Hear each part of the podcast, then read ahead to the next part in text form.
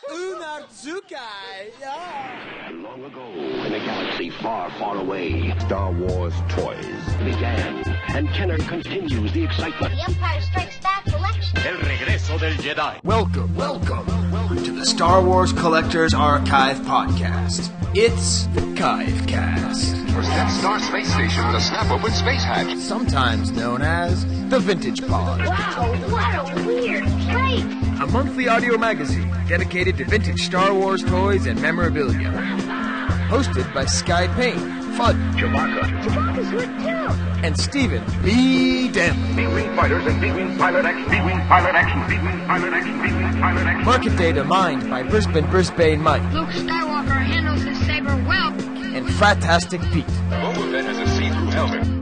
Tech Support, Skye and Steve have a traditional figure episode featuring Jason Thomas to talk about Zuckuss. Plus, Skye takes you on an audio journey to Ron Salvatore's collection, known as Ronderlay, where he documents the most recent meeting of the Empire State Star Wars Collectors Club. There, he speaks with over 13 different collectors who share amusing collecting stories, as well as their favorite items from Ronderlay. Stay tuned all the way through the feedback, which is surprisingly interesting this month on the 72nd Kivecast Vintage Pod. Wampa! Welcome to Codcast number 72. Man, you just coughed right as I said Wampa Wampa. and I'm gonna have to like edit you out. we are still so professional. Oh yeah. We're starting a new season, Steve. it's a is it a one episode season? It is, yeah, because they were the 47 backs, and now there's just the 48 back, which is Zuckuss. yeah. And I have to admit, Steve, I have had the title for this episode in mind since we started the figure of the month back in 2011. Okay, well that's that's a good sign. Do you know what this episode is called? I I, uh, I don't, but I'm I'm very eager. It's called If You Want Beef, Then Bring the Zuckuss. so, if you know the Wu Tang Clan, that joke is hilarious. If you want beef, then bring the ruckus. Wu-Tang Clan Wu-Tang Clan ain't nothing. If you don't, it just sounds kind of weird. But uh, that's that's what I'm hoping hoping to name it. Well, there's there's a lot of hip hop influence in your in your uh, your drops. So I think it fits Yeah. in just right. You know, because when people see me, they think hip hop. That's the first thing they think. Yes. But yeah, it's an exciting episode. There's actually going to be relatively little Skye and Steve, I think. Which is all right though, because I mean you you had a pretty epic weekend. Yeah, recently. so so I went and I visited Ronderlay, which is the, the official name of Ron Salvatore's collection. Last night, I dreamt I went to Manderley again. Now listen, space freaks. You're sitting there and you're thinking, oh great, once again, Skye and Steve just decide to just turn it into the Ron cast because, well, first of all, most of the time people come up to me like, I like listening to your show to hear Ron. I mean, and other stuff. But this is the thing, Steve. We're not just going to hear from Ron. We're going to listen and hear from over 13 different collectors. Awesome. Because I was there uh, at the most recent meeting of the Empire State Star Wars Collectors Club. Right. Um, by the way, speaking of if you want beef, uh, East Coast, we, we are just completely demolishing. I'm just saying that we are demolishing your crew.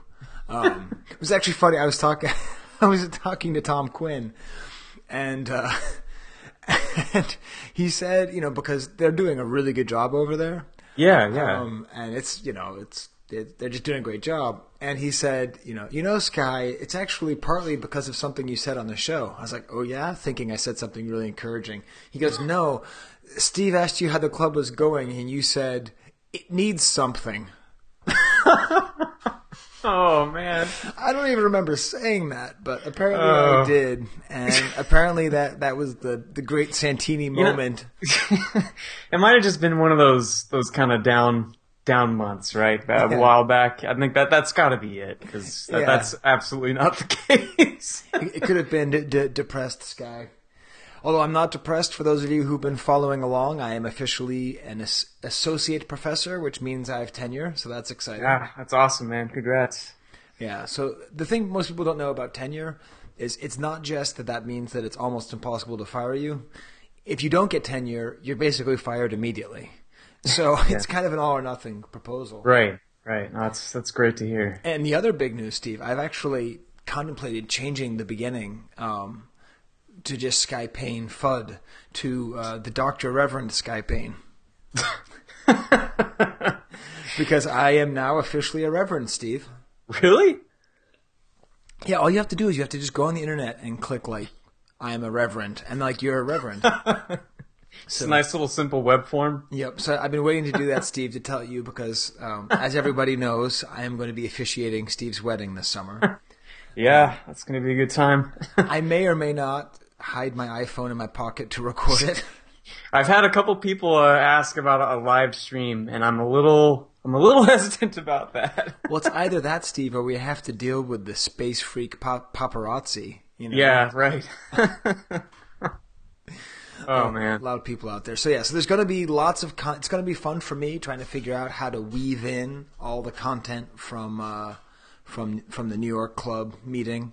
Yeah. Um, but it's it's it's going to be good. But what's our figure of the month, Steve?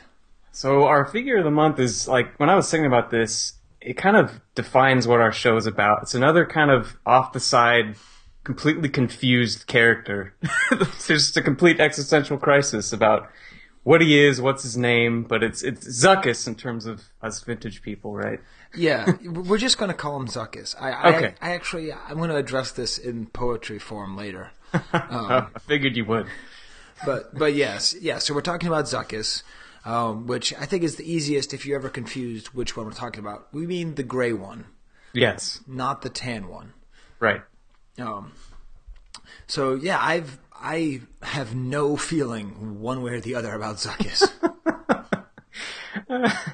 Oh, that's understandable, I guess. I mean, I don't think it's- I've ever felt positively about Zuckuss or 4-LOM. I think both of them I've just always felt just not not like disdain or anything, right? Just kind of indifference. yeah, just kind of indifference. They're just Okay. like they're the lame bounty hunters, you know. they're the ones when people do like bounty hunter patch sets or when they do like one of each, they're like the one you sort of don't want to get.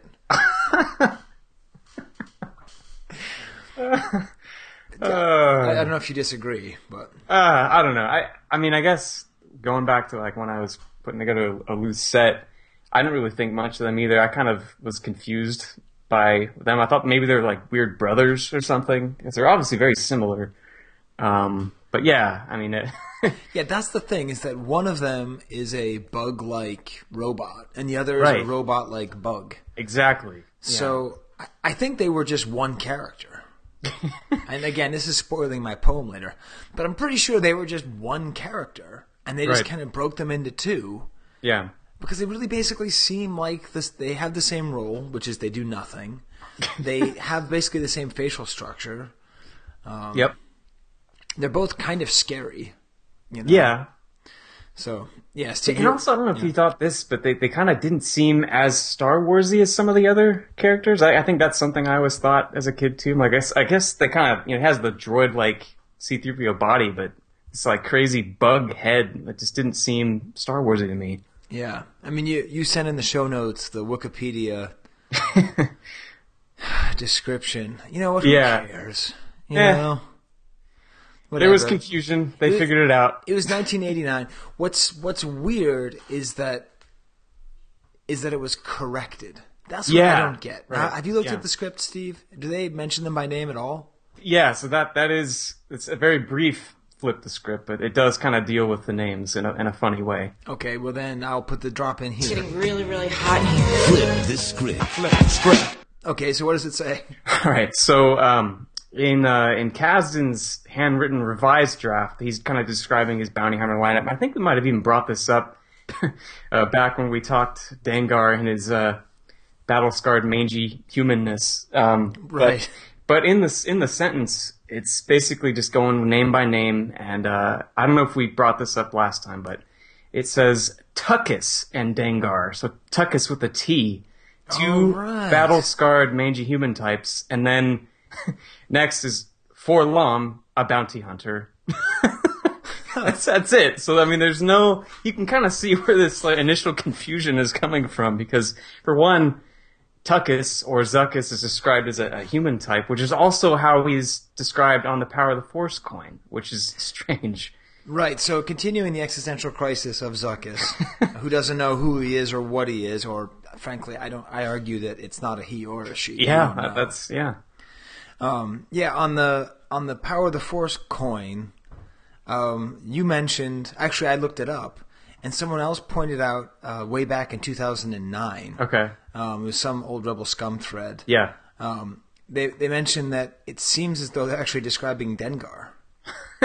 Because Yeah. it says a battle scarred human bounty hunter summoned by Darth Vader in his pursuit of the Millennium Falcon Right. and his crew. Yeah. yeah I mean, that's that's that's So Dengar. that's completely Dengar, but then Yeah. they never made a Dengar coin. Now, Right. once again, whenever Steve and I talk about coins, it means we're probably wrong.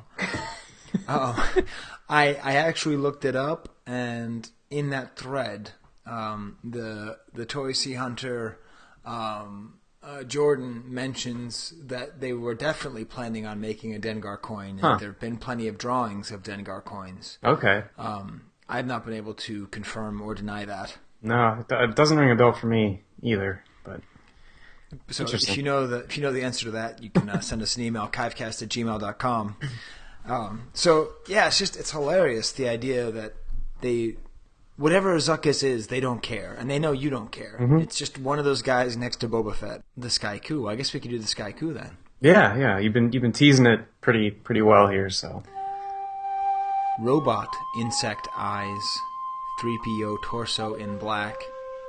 My name is Zuckuss. that was also partially a tribute. We don't like to do too many, too many current issues, but that is a tribute to one of my ten favorite Prince songs. My name is Prince. nice. Which we only mention because Brock is a fan of the show, and uh, he probably cares more about Prince than he does about Star Wars. You know, there's lots of there's lots of Star Wars fanatics who actually care more about a musician than they do about Star Wars. You know, yeah, right? Like like uh, Dean, my old friend, was more into Metallica than he was into Star Wars, right, right. and uh, yeah, I mean, you're more into Beyonce. I know it's just been crazy this last week. I, it's been it's been rough. No one asked for it, and here it comes. It is my Zuckuss poetry slam. now, the general conceit of this poetry slam is not a typical one of someone trying to say that he exists. It's actually a love slam. It's a love Ah. letter between 4-LOM and Zuckuss. All Because right, all right. I, I like in I my that. perspective, they are deeply in love with each other. And for them, it doesn't matter whose name is what. They exchange Mm-hmm. it. They're like Simone de Beauvoir and Jean Paul Sartre. They are complete equals, just interchangeable. and, and a love between equals means you don't have possessions like names. So this is a poem about Zuckuss and 4-LOM because they are one. Hey, Space Freaks. Future Skye here. Uh, I'm editing the show together, and I think the slam actually disrupts the rhythm. So uh, I'm going to stick it on at the end after baseball, but f- before the final Wampa Wampa. So if you want to hear uh, what that sounds like, you can skip ahead. But in the event you're one of those strange people who likes this show but uh, doesn't like all this skyness, um, we'll get back to the show for now. So uh, let's see. I guess that's pretty much it for our our usual uh, opening. Um, Right. We don't have much news. Not but a there ton. is actually news that I recorded in Empire State Star Wars Collectors Club meeting. All right, yeah, let's hear it. All right. Watch out! It's Kenner's news. It's Kenner's news. It's Kenner's news. Here's the news. It's Kenner's news. News from Kenner. Here's the news. Here's the news. It's Kenner's news. News from Kenner. Here's the news. It's Kenner's news. So what we're going to hear, Steve, is uh, all about a new find from Joe Iglesias. Okay. Now, most likely, if you're listening to the show, you've been on Facebook and you've heard him describe it. So this will be a way of seeing. Let me set it up for you the way I discovered about this. I was sitting in there, and it was a typical meeting. You know, so people are standing around eating some food. Ron's sister made cookies that look like Star Wars characters. It was great. um, you know, there's lots of food, beer, Papa Jalops, and and cognac. And by the way, I'm not going to sing a new song about jalapeno poppers. so I, I used up all of my goodwill with the poetry slam. So don't worry about that.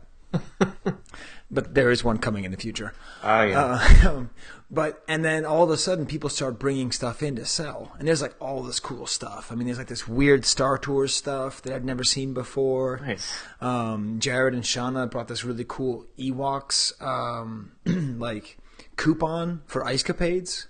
and it was really cool because it was for the Worcester Centrum and it was sponsored by WSBK TV 38. And if you're from Boston, both those things have huge meanings. That was really cool. Um, I actually bought that for my ex-wife because she she went to that show and she used to be a skater. So that was cool. Wow. Oh, that's awesome. The spirit of love. Oh, sorry. and then all of a sudden, Joe Iglesias starts bringing in comic box after comic box, like four of them, filled with these absolutely mint figures. And here Oh, he boy. is to tell about them. all right, so uh, I'm I'm here at, at Ron's, and I'm at the point here where Joe Iglesias is just taking a whole bunch of stuff out of these uh, comic book boxes. Joe, can you describe what these things are you're taking out?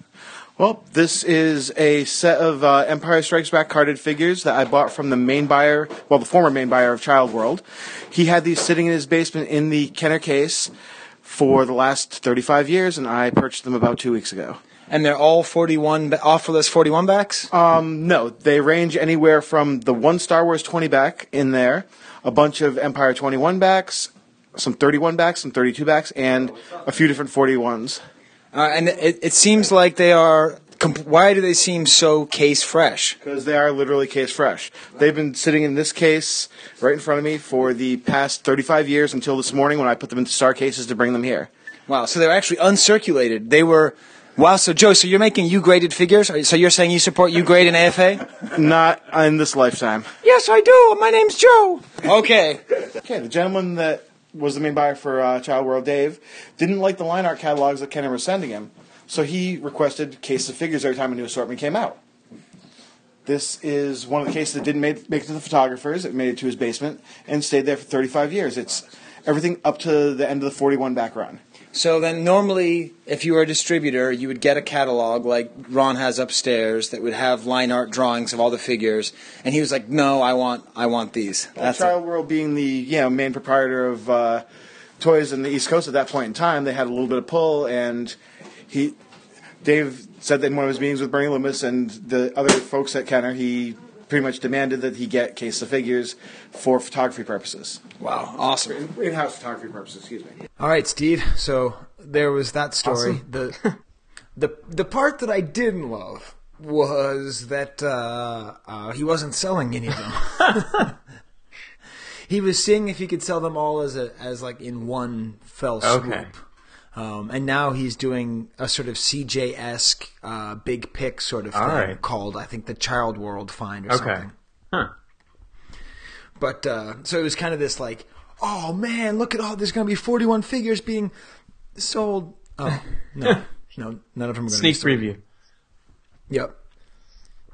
Um, I think other things in news, Steve, is a strange Danish advertisement that you have found, which counts as news in our our zany I mean, show. it's the timing couldn't have been better, right? So uh, recently, uh, Joe O'Brien, uh, you know, friend of the show and friend of us, uh, he had uh, shown this bizarre clipping from a Danish uh, newspaper that features Zuckuss kind of looking like he's sitting at the beach, but he's got a television remote. it's like the most bizarre. No idea what this thing is or, or what what it's for. Um, but it has Zuckuss, and it's clearly based on, or at least influenced by the Kenner figure, because the this droid has footholds like an action figure, which is just hilarious. Um, yeah, yeah, it, it, it is really weird. Yeah. And then what? What's the other thing? Well, about this is what's also perfect is uh, the way it was kind of dated to 1984 is on the flip side is some kind of article or interview uh, with none other than Rick Springfield um, talking about his uh, his motion picture debut, Hard to Hold, which is 1984. so it's just like yeah, it's like if there was a little piece of just scrap that would represent our show somewhere in the world, you just pick that up and that's it right there. It's got Rick Springfield on one side and then Zuckuss on the other. Yeah, yeah that's, that's pretty sweet. So, and we still don't know what it's for No. or what it Not says. exactly. Um, I mean, I, I think the, the text on the back, uh, it's all the Springfield stuff. I don't know if there was any text on the front with the Zuckuss. Um, just has a TV remote, so I think one uh, one theory would be it was some kind of um, like TV or VCR ad, or who knows. But I mean, I kind of, I, I, guess I kind of associate like Zuckuss working in a, a video store of like Circuit City in the '80s, and, and I don't know. It kind of got like a Circuit City ad vibe. I don't know. I'm already coming back around on Zuckuss. I see. This is the, this is what this show does. yeah.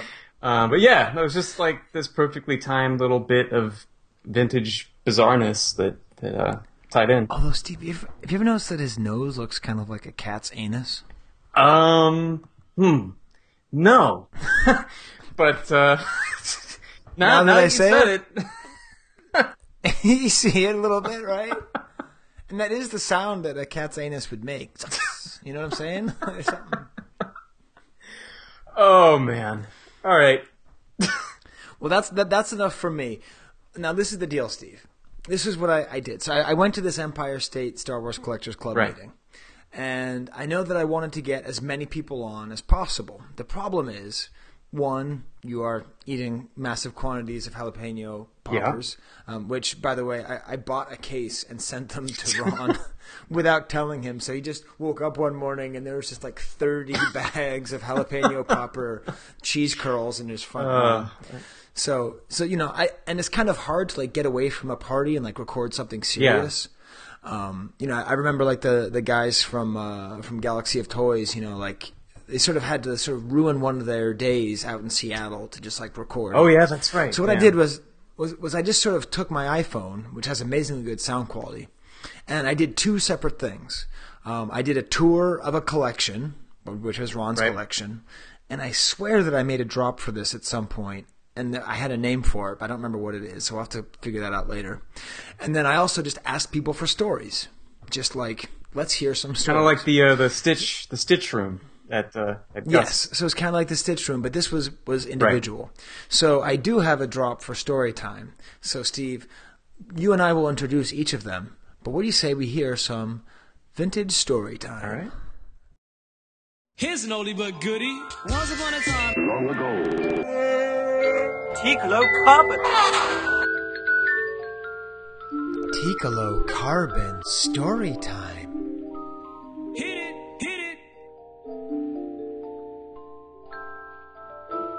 Toronto, gosh. The first story uh, comes to us from Chris Riley, and his name doesn't look like that, but that's his name. And uh, I was really happy because he was excited to tell me the story. He was like, "I know you want to hear a story. I have one prepared." So uh, this is a story about um, a very sketchy pawn s- shop right down the street from where Ron lives, and a certain early bird envelope. All right. All right. So I'm here with Chris Riley to tell an amusing story about uh, a pawn shop with a sketchy dude on opiates. Right down the street too. Yeah. Okay. So it's right down the street. So tell this story, Chris Riley. I mean, it looks like it's real, but it's actually Riley. um, about a year ago to this time, uh, I was my wife and I were down the street here at this kind of seedy pawn shop, like you were saying, and uh, walking around there in the back. Actually, my wife spotted this one. It tells you how blessed I am to have a wife like this. But she picked it up and there was this envelope. You know, and it was an early bird mailer. She shows it to me. I see the LP on the logo. Check the dates. You know, my my chest hit my drawers immediately. Bring it up to the guy up at the the front desk there at this pawn shop, you know, and uh, who's obviously packing. You can see his what a gun, whatever. It's a bad area. Wait, so you could tell he like had a gun on him? Yeah. I've never bought a Star Wars toy from someone who was carrying a gun. Yeah. Actually, you know, I might actually think of it. There's some pretty pretty big gun nuts at this party tonight. Okay, keep keep going. So I asked him how much for this, man. Ah, and he tells me uh, it's early bird, whatever. Where are the figures? I do no figures, man. It's just the mailer, you know. It's no so deal. so it's an early bird mailer package, and you could tell it was a real vintage early bird mailer. Okay. Yes, and it was unused. It was open. It was unused. It was nice. And she was like, "All right, I have to eBay it." You know, I was about pretty much ready to walk out the store. I gave up on them. You know, and I was like, "Make sure you check sold listings." Anyhow, they don't really come up on on eBay too often, or at last last year this time they were, really weren't. And he comes back and I guess he looked up the 2006 version, and they were sh- um, selling for 60 bucks or so sealed. So he turns back to me, Right, because I got that one from Walmart. I remember getting that the the new early bird thing, early example of vintage exploitation. So he looks up that on eBay, and that's what he sees. And he sees fifty bucks. So what does he offer it to you for? Says five bucks. so I, I hand him five bucks, shake his hand, go put it in the car, lock the door, take off. You know. Wow, that's nice. Is it still in your collection? Still in my collection. It's never going to leave my collection. It's one of my uh, it's my best find, and it's you know I love it. It's, uh, it doesn't happen every day. Okay, so if I offer you like to double your money for ten bucks, you wouldn't do that. No. All right, that's cool. You gotta love the toys over the greed. Thanks, Chris. So that was that story. It does kind of bring up a question of, of ethics. You know, like is it ethical to buy something for five bucks? But you know, um, as Fluffy, uh, who was there, said, it's up to the seller to know what they're selling. You know, it's it's not up to the buyer to to tell the seller what they're selling. Um, the next story is really cool. Um, there's a, a dealer who's been around since uh, the sort of early to mid '90s. You ever dealt dealt with uh, Pete LaRose? Not that I know of. That name definitely rings a bell. I don't think I have. Right. Well, he's apparently like a like the number one Masters of the Universe um, uh, display collector. Oh, okay. And talking to him actually made me want to start collecting He-Man. um, it, he told me something interesting I didn't know that most He-Man conventions, like most He-Man fanatics, are gay. And I thought that was like, really? And then I thought about it, it made sense with like Ram Man and all that stuff. Um, but I thought like, I bet that's a really interesting dynamic. Yeah. You know what I mean? Like, I, I want to go to one of those conventions to kind of see what it's like, like between like the sort of stereotypical older collector, you know, and like those two worlds mixing. Like, I, I bet it's a, a good case for like tolerance and people who wouldn't normally hang around with each other, hanging around over their joint love of uh, Skeletor. um, by the way, Steve, I would have a focus collection on Stinkor. All right, now I have to figure out who that is. Stinkor? You don't know Stinkor? No. Oh, Steve. Well, I mean, I don't want to turn No. this into a different kind of podcast, but his whole uh, thing was he smelled like a skunk. he actually smelled like a TIE pilot. of um, but he completely smelled like a skunk, and I was excited to get him because I knew that everyone else wouldn't like him. And back then, I used to be a contrarian. Oh well, So- that's a surprise. Yeah, so Stinkor was, was my favorite. So, anyways, that's who, who Pete LaRose is, although I think I call him Pete DeRose for pretty much the whole time. So, I just talked to him a little bit about what it used to be like to, to be a dealer back then. I mean, we've, we've talked to dealers who've been around for a while, um, but he kind of had some neat stories about Atlantic City and, and stuff like that. And, and uh, so, let's hear from Pete. All right. So, I'm also here with, with Pete, Pete DeRose. Are you, are you related to Pete, to Pete Rose? Well, it's La Rose. Okay. Are you related to the guys in the cantina? Okay, so you are a, you've how long have you been selling Star Wars toys as a dealer? Uh, mid '90s, Since mid it- early '90s. Okay, so what do you like? What would you think you would sell a full medley. twelve back set for? What would you sell like a Luke twelve back for in the mid nineties? Uh, probably 500, 600, Okay, what do you think in two thousand? uh, four or five thousand mint condition. 2016? I mean, no, it's, it's, Right. it's currently now, yeah. Currently. Okay. It, is it harder to be a dealer now than it was in 1995? It's much easier to sell. Why is that? Because the prices you're getting are just ridiculous. It's harder to buy, but it's much easier to sell. Okay. Is there are there any questions you guys have for a super old time dealer? Because I've been hearing lots of cool Mhm. stories from him and like from Ron talking to him. Do you have any fun stories you want to share? Pete DeRose. You had the three pack uh, sample. White, yeah, I had two. Oh yeah, let's talk about the three pack sample. I still remember back in the old days. Oh, I say Right. the old days. I was I was born in '79, but going down to Atlantic City for the uh, the, the Atlantic City show, I wasn't. I, I was 14, 15 years old. I was taking a senior citizen casino bus down because I couldn't drive. my parents wouldn't bring me down. I paid for my bus ticket. I got Yeah. ten dollars back in quarters, which I don't know the hell I was going to do with, and I would literally hump. Run to run to the, the run to the uh, board- boardwalk just to get to the. I was gonna say hump hump it to the hump it to the boardwalk. Oh yeah, hump the ladies on the bus just to get to the boardwalk to get to the convention center and to just try to run through it as quick as possible. And uh, I, I just still remember the day. I mean, I bought one one white bo- white box three pack from a guy. Oh, okay, so you bought a white box three pack. So that means like a uh, sample, Yeah, uh, a packaging sample three pack. a packaging sample three pack, and you bought one of them. How much do you think you paid for it back in '95? The one, the first one I bought was uh, three hundred fifty dollars because it was damaged. He does. Three hundred and fifty dollars because it was damaged. I walked literally probably about a half an hour at the show. The next next big toy booth I came to, the guy had a, a different person had a different one, and that was like six hundred. I think it was. I bought that one. Um, I those they went. To, I think I sold those years ago. I, I definitely sold those years ago to I think Brian's Toys over the years. And, and what do you think you sold them for? I think I got about a grand each. And what do you think they would sell for now? I don't even want to think about it. What- what- what's everybody's guess? A, a blank box three pack. Six thousand. Uh, more like ten to twelve thousand. Yeah, 10 to 12, 10 to 15,000. Oh, okay, so so so we're thinking, you know, Joe Joe Iglesias says about five to six grand. I said ten to twelve. Oh, he said ten to twelve grand. Uh, Rob Johnson agrees, ten to twelve grand. The grand. original owner is trying to play it down because It's sells for like fifty bucks, sixty bucks. Wow. All right, cool. Well, thanks, Pete DeRose. Oh yeah. Well, see, the thing is, my first Right. collection actually was Pete Rose. I- I, I had knew every Pete Rose card ever the- by the the time I was ten years old. And then, like when Um, I like not the detail. finally we got his rookie That's- card, that's he was great. arrested for gambling. I'm, I'm still Pete LaRose, not DeRose. so Okay, in the name of DeRose. Okay, we got you. All right, thanks, Pete. Now the next story All right. is a little bit quicker, and this was just uh, you know we haven't had a chance to throw a brick through Joe's window in a while. Right. um, but he was telling a story about the guy who basically found all of the Uzays, and I thought. Well, that's interesting. Let's hear about this guy. Oh right. Okay, so it's been a while. We've tried to catch up with Joe and throw a brick through his window for a long time now. He's now going to tell a story that's not his story to tell, but I don't even know the guy he's talking about. So he's going to tell the story about how did all the Uzays end up in America. What's the story here? Well, the story is that Lev, the owner of Toy Tokyo, went to Turkey in the late 80s, uh, early 90s, and bought everything that the factory had left. He also went to Poland, he went to Hungary, and bought tons and tons of bootlegs into America. So I'd say at least 80% of the bootlegs from those countries, as far as carded examples are concerned, have passed through Lev's hands at one point in time. But wow, and so he would just uh, like just go out there and just grab everything and take it back. Yes, that's what he did.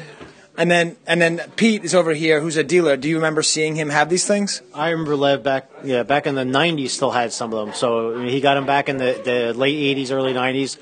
Late '80s, he still had some of the stuff he was selling here and there. Obviously, a lot more than he did. Uh, he was selling a lot more at that pro- that point than he did when he originally brought it over. But yeah, he still had some of the stuff. So And, and what would like a car, like a sort of a common Uzay, like an Aslan Adam Chewbacca, what would he have been selling it for back then? back in the early '90s, it was in the 200 300 dollar range. And what does an Aslan Adam go for now, Joe? Um, carded one hasn't come up for a while, but I imagine a decent condition one would probably sell anywhere between 2500 and 4000 Sure, you want to hit some, uh, some All right. nuggets? So, so they, we're just making Pete feel great over here. this is awesome. You know, keep looking at my 401k. Like, what am I doing wrong? Now, the next story is from somebody who we will hear from later, um, but he has a story about Ron's magic bathroom. Steve, I'm not going to explain it any more than that. Okay, so I'm back here with Mike the Massive, and he has apparently a funny collecting story from the last time he was in Ronderlay. What's that story? uh, I was invited to come visit Ron and his, see his collection, and I, uh, you know, nature calls. So I spent some time in his bathroom, and well, as I sit there on the throne, which is a very lucky place in this this house, I. Uh, stumble, I'm going across eBay auctions, and sure enough, I find a, a, a, an auction for buy it now, uh, double, double telescoping Luke lightsaber uh, auction, and uh, well, long story short, it's it was like thirty-two dollars or something plus postage. So I said, you know, this thing's real, and I bought it, and I bought it quick, and uh, you know, it comes in the mail, and uh, it's legit. So I call it Ron's Magic Bathroom, and it's one of my favorite collecting stories because you're just charmed when something like that happens. Yeah, Ron's Ron's magic collecting bathroom. You know, whenever I go in there, I, I just lean back and he has like these weird like uh, shelves filled with like doll prototypes, and so I always like knock something over. Nothing good ever happens to me in Ron's bathroom. You know, it's funny you mentioned that because I actually just went up to try Ron's Magic Bathroom again, and uh, you know, not so. I took, I sat down for another round, and sure enough, I, I hit that shelf full of uh, collect his collection of something, little lady figures. Yeah. And uh, I knocked them all over, and I, so I, I, I stood up and I stood them all back up, and I said, uh, maybe I'll tell Ron about this, and maybe I won't. But thank God they're like Mark's figures, and they really can't damage them. So as they all fell to the ground, Ron, sorry, I put them back the best I could, and I, you know, admitting to it now, so forgive me. Yeah. All right. Ron's magic bathroom. And finally, Steve, this one's sort of the most fun. Um, well, it's hard to say more fun than a magic bathroom. um, but uh, I discovered a lot about something I didn't know about. That thing is the Cobot, the Coca Cola promotional robot. And so, what you're going to hear, I don't even want to talk more about the Cobot because what you're going to hear is me discovering about it. Well, well, at the party, Jason Thomas, who is our featured collector this month because he collects Zuckuss, Jason Thomas, the thing about these collecting clubs and the reason why you got to join is that we look out for each other. You know, like we help each other out constantly. You know, Tom let me crash on his couch. Um, I I actually ended up staying with Ron to help him set up, but you know what I mean? Like that kind of thing. And we drive each other. And Jason offered to go pick up a full life size Cobot. So we're talking this thing weighs, you know, 400 pounds. It has a giant Coca Cola logo on it and three legs. It was like a real deal electronic R2D2 made to look like a Coca Cola can. And uh, he held on to it for months. And this is the scene where Mike Ritter, the world's number one R2D2 collector, NASA fan, and Long Island Sound Aqua Life inspector, um, and also I think the world's biggest Jets fan and Rangers fan. That that dude has a lot of passion. He does. And I guess I have a lot of passion too, but he has a lot of passion for for, for the Jets. Anyway, um, so he he is it is getting out of Jason's car and being put into. I'm just trying to give you the tableau. It's a bright sunny day. We're in the middle of uh, New Windsor, New York, and we are actually in sort of like this weird condominium complex with all these people driving by. Like, what the heck's going on? And we are moving the the this from the back of Jason's car into the back of Mike's Chevy Avalanche. So let's hear what we learned about. All right, so uh, we are currently at Ronderlay, and we are going out to uh, Mike Ritter's, uh, well, not Mike Ritter's car, Jason Thomas, who uh, has. Now, okay, you know, I need to know where to start with this. First of all, Mike, what is it that we are going to go get before you tell us what it is, before I say how we got it? It's a full-size operational cobot used by Coca-Cola for advertising in supermarkets back in the early 80s. And what is a cobot? It's R2D2's uh, commercial cousin hired by Coca-Cola. Uh, Was it licensed by Lucasfilm? Originally not, but uh, there was enough of a promotional item with the remote control uh, toys that eventually Lucasfilm did give them the uh, license to produce this R2 knockoff. So now we're like a couple of guys in a in a Scorsese movie going out to somebody's trunk, or like a Tarantino movie with like the camera in the trunk. Why is there a cobot in your trunk, Jason Thomas? Mike Ritter had been up in our neck of the woods, and he was trying to make a deal with the gentleman who ran the bottling plant in Albany, New York, and uh, they couldn't come to a deal. Then Mike gets home, and then all of a sudden that gentleman wanted to make a deal. So Thomas, Tom Quinn, and I had to go and pick it up, and it's been in my collecting room for the last couple of months. And my wife uh, thought maybe we could keep it, but no. You know, this is the thing about Mike Ritter. You know, he he goes to all these meetings and he gets all this goodwill from everybody.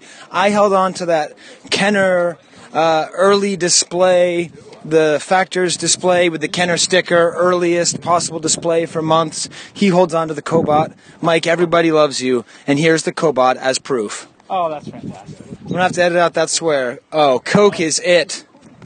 No, it's okay. I'm gonna stop recording now and take pictures. That is awesome. We're now kind of hanging out here, looking at the Cobot in the back of the trunk.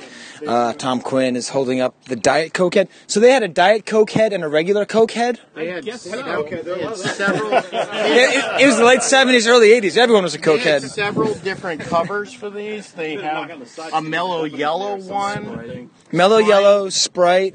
Ramblin' root beer. Yeah. they have not only the traditional Coca-Cola logo. That this one they have the. It just says Coke on the front of it. Wow. So now you have to get the rest of the heads. I'm sorry, Mike. I hate to say your your quest is not complete now. Well, the head should be the same. It's the skins that's. Uh, Okay, so it's just a little skin that, that comes in the side.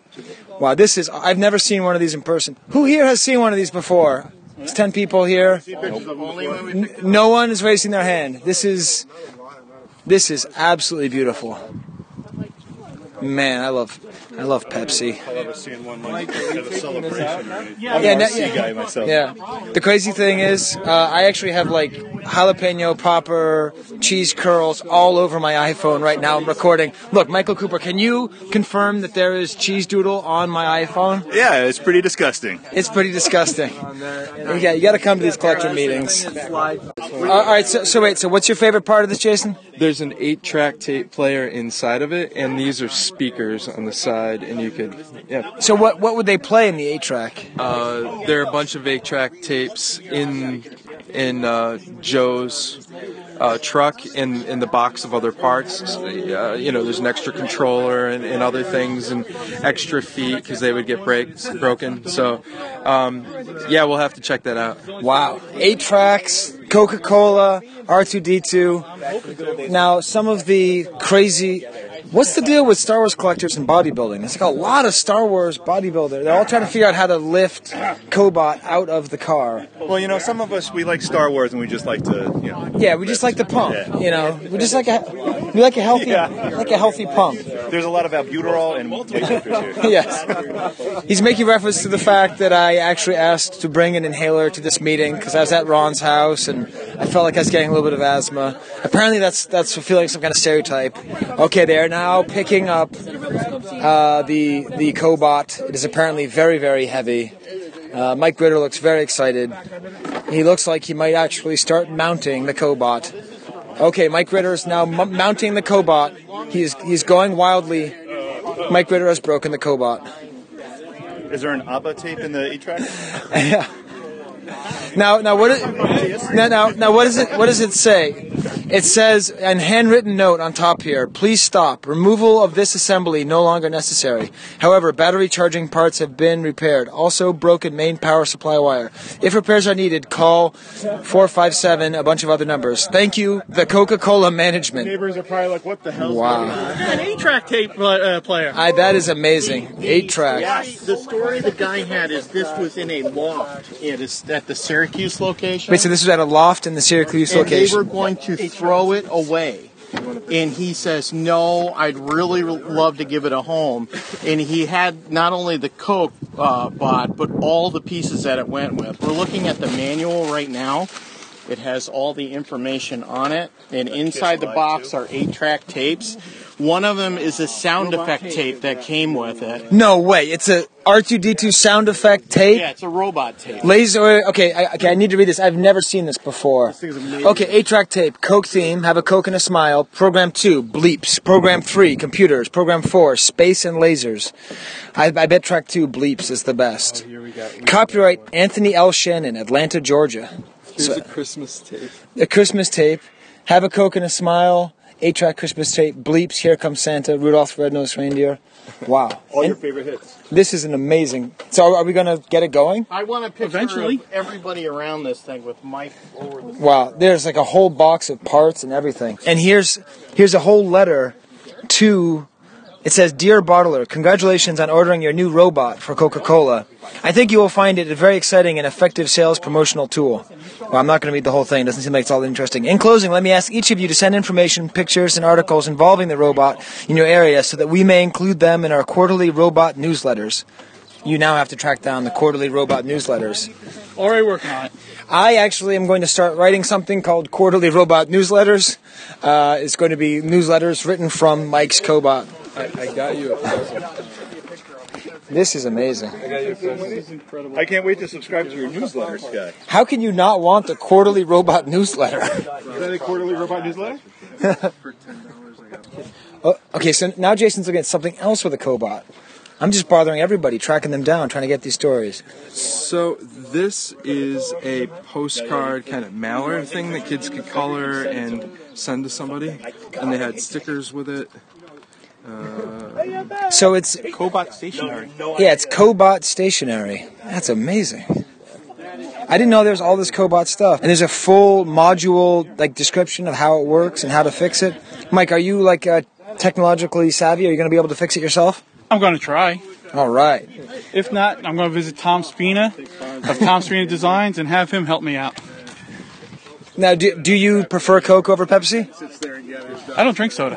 All right. Would you guys stop saying stuff that's interesting when I walk over here? How many of these were made, Mike? 283 is the number I was given from uh, by Pete Vilmur. And yet you've collected R2D2 and you've been looking for one of these for the past, what, 15 years? And you've never seen one? I've seen a few available, but they're either too far out of my driving range or too far out of the price range. This one was right place, right time, at the right price. Wow, beautiful. Here's another piece of information uh, types of greetings. When a customer walks by with a competitive product, robots should say, Excuse me, you have made an illogical decision. However, if you will purchase Coca Cola instead, I will dance for you. You will be surprised how many times this will work. I actually would not be surprised. Hey, how about that illogical? So Tom uh, Tom Quinn is a huge Star Trek fan. Have you ever seen the word illogical be used in a Star Wars context? No, but it needs to be used more. Absolutely. This is absolutely R2 R2 Spock 2 right here. That would be illogical. And and now Mike is giving out a button with a ribbon attached to it to Jason and Tom saying Cobot Transport Team. That is very special. This is what the hobby is all about. It's not about stuff. There's a lot of a lot of love right now. All right, now Steve, you haven't heard that yet, but I can't, can't tell you my favorite part about the whole thing. Sure. Okay, there's a lot of things. One, the paperwork that went along with it, Mm. which, as you just heard, uh, told you to dance. Um, and the best thing is that it had an eight-track player with eight tracks, with Oh, yeah. specific eight tracks with Right. notes to play. You knew this, Steve? I, I knew vaguely. I, I remember the the Cobot eight track connection, um, but not not the details. That's that's great. Yeah. Cool. So that's not the last that we're going to hear from from uh, Ronderlay and from the, the the Empire State meeting, but that's the last story time. All right. The last, Steve. It's going to be the last this month. All right. Later on in this month, Space Freaks, I am going to drop a mini episode. Mm, oh right, right. This right. episode is. I'll set it up again during that episode, but let me just tell you Fluffy speaks. the famous, mysterious super collector, known only as Fluffy, who lives in shadow and secrecy, actually spoke on our podcast. The problem is, Fluffy cannot speak without swearing. Fluffy cannot speak without talking about at least three different kinds of bodily fluids. Fluffy cannot speak without violence, gore, and absolute putrescence of the highest order. But So- but in the middle of all that, include the stories of how the Darth Vader sculpt was found, uh, and how the Yoda sculpt was found, and first shots and hard copies and tales from Cincinnati. Some of the most interesting and entertaining stories you will ever hear. But I can't do it because you might be listening to this with your family. And the dirtiest I'm going to get is talking about ammonia and oil lubricants, you know? So, so next month, not even next month, probably next week, whenever I release it, just know that is not to be listened to by children, women, or men. It is just don't listen to it. All right, Steve. It's been a while since you talked. Do You want to talk about uh, something you want to talk about? Sure. You want to hit some uh, some nuggets? Sure. Tis a nugget from the archive. Tis a nugget Oh my god, they're gorgeous. From the archive. Oh my god, they're gorgeous. All right, Steve. Tell us about a Zucket. That's a Zuckuss nugget. All right. Um, well, like last time, I, I kind of picked a handful. Do you want to do you want to go through all of them, or uh, this one? You, the first one you might have even talked about with with Ron because it, it does at least at least uh, at the time this aren't and ah, excuse me, I can't talk. At the time of this entry, uh, it was in Ron's collection. Yes, but- no, we did not talk. We mentioned it briefly, but right. there are so many other things to talk about, and this is absolutely essential. This is Okay. a completely essential item. this is actually the whole point of this entire podcast, beyond the poetry slam uh, and and Steve talking about Digby. How is Digby, by the way? He's doing pretty good. Okay, good. the real point is to find things on the archive and highlight how important they are. Right. This is, I believe, extremely important. What is it, Steve? All right, so we're talking about the uh, the original acetate sculpt for an alternate Zuckuss head by uh, Bill Lemon, and it's uh, it's from from Ron's collection. Um, so he he's done the writing here. But uh, what, what's interesting about it is how much the uh, this initial sculpt was changed for the final version. So the initial one, which is done in acetate, has a much more kind of like docile, like normal robotic look to it. Right. Um, Still, where- the eyes are very segmented. They're very Yes. bug-like eyes. Right, they, they do got the bug eye thing going, but he doesn't look nearly as uh, as angry and intimidating as the final version does. No. Um, so that that's one difference, and then on the back, um, I mean, the, you can just see they completely re reworked it. So uh, Ron surmises that the uh, the head was just completely redone redone in wax, but the body was probably kept the same because it kind of has that acetate hard line, um, you know, edgy uh, look to it. But but the uh, just to see how different the the first head was is is really cool. And really, it looks more like 4-LOM. Yeah, yeah, that's that's true. It, it looks a little more. I mean, there's a lot smoother lines. Mhm. Um, it's it's got these sort of cute little eyebrows. Yeah, kind of. that's It looks it looks kind of more Japanese actually. Yeah, it looks kind of like a kawaii. That means cute Japanese character. Um, and yeah, I mean, I actually think if this were Zuckuss's head, Zuckuss would be Mhm. a very popular character. Because these eyes are really expressive and they're kind of inviting, and the face is a little bit confusing how it fits together. Yeah. But looking at it next to the actual Zuckuss sculpt, it makes you realize a lot of things about the Zuckuss sculpt. I mean, the the eyes are basically sculpted into a, a scowl. Yeah, yeah. Like like the eyebrows are down, and then his mouth looks like it's pursed, and like he's kind of he's sort of ooh, you know, like he's making that ooh face. Yeah, yeah. Well, it's also like the just the center of his face is much it's much more bug-like and organic looking, which is just weird based on the fact that he's supposed to be a droid. Right, yeah. In the Um, original Bill Lemon sculpt, it looks a little bit more like the lines a little bit softer. Whereas again, the more I look at this, Steve, um, Zuckuss's nose does look like a cat tuckus. um, it, it is Passover. Unfortunately, Yehuda could not make it to the meeting. Ah, Um, bummer. Yeah, it was, it was a big it was it was a big bummer. So at least I'm I believe it's Yiddish. I believe Tukas is is Yiddish. That must have been why they didn't go with Tukas because everyone just would have thought his name meant butt.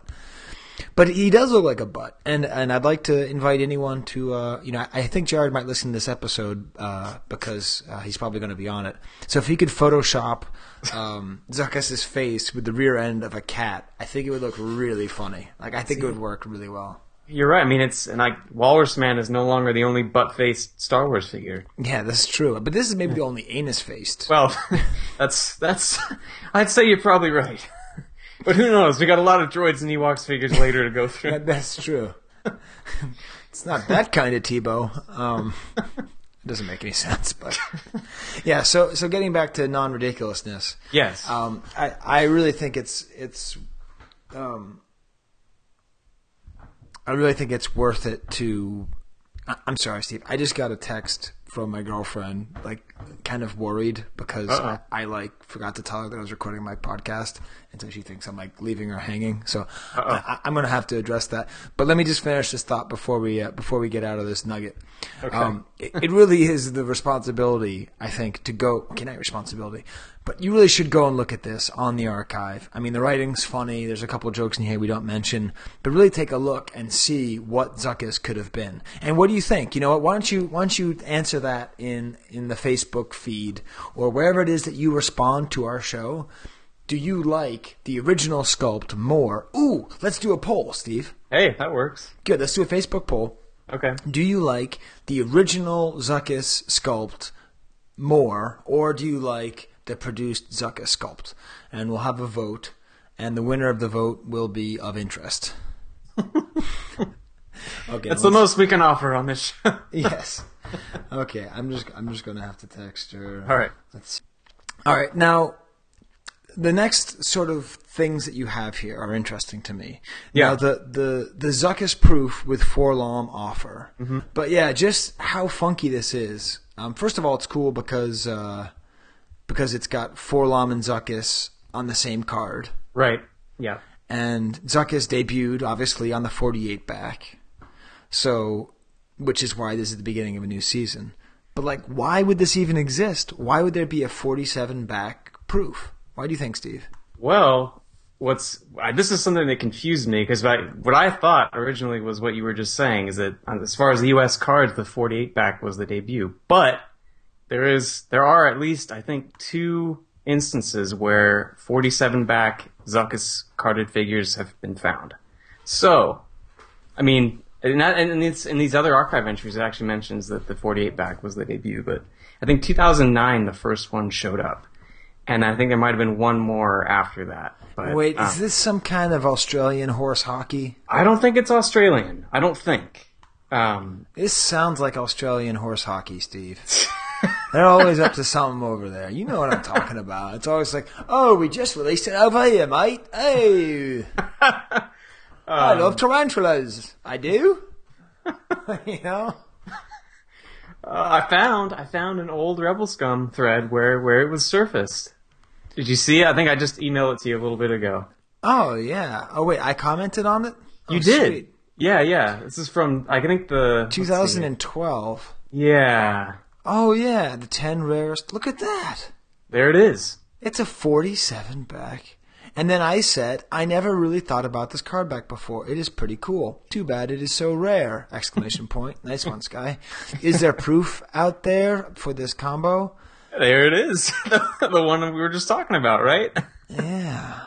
See, it all comes full circle here. Wow. so there it is. It, Yeah. It it did exist.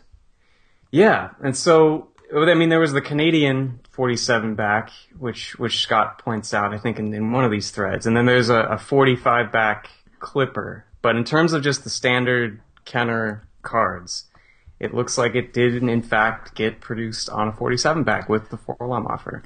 So that's where we're starting to get into this interesting zone of actual information on this podcast. Yes. um, is that one of the other nuggets you pointed out is a 45 back Zuckuss carded sample. Right. Right. So, this would be a 45 back, so that's with the display arena offer. Right. And that is a Zuckuss card back, so that's a full, let's see. So that would be a f- full two card backs before it actually debuted. Right. So yeah, so what it's got here, it's a it's a sample card. So it's that four rounded corner kind of proof card, and then the figure on this guy is a is a first shot, which the the color of the plastic is a lot darker than than the, the production figure. So it's it's interesting to see it kind of trace back like another step and see it kind of get delayed a bit. Yeah, I, I wonder what it was. Maybe they were just trying to Figure out who the hell he was. Maybe, but it says his name on forty-five. You know Yeah. where this? You know where this might be solved. um, Matthias, if you're listening, um, maybe this is solved in Chromalins. Like maybe Chromalins, we Ah. can find out sort of the release dates and times of 45, 47, and 48. Mhm. Maybe they're much sooner than we thought. Anyways, getting getting back Yes. to, to 45 and 47. So Right. So I, I guess there's probably no carded 45 back Zuckusses. Not So- yeah, not the the Kenner ones. There's the the uh, Clipper. Um, Right. But yeah, no, not like this. So are we going to officially say it, Steve? Zuckuss's debut is on a 47 back? I think I think it's pretty safe to say. All right. This is revolutionary, Steve. This means there's no there's no card that did. Wait, that means this isn't the beginning of a new season.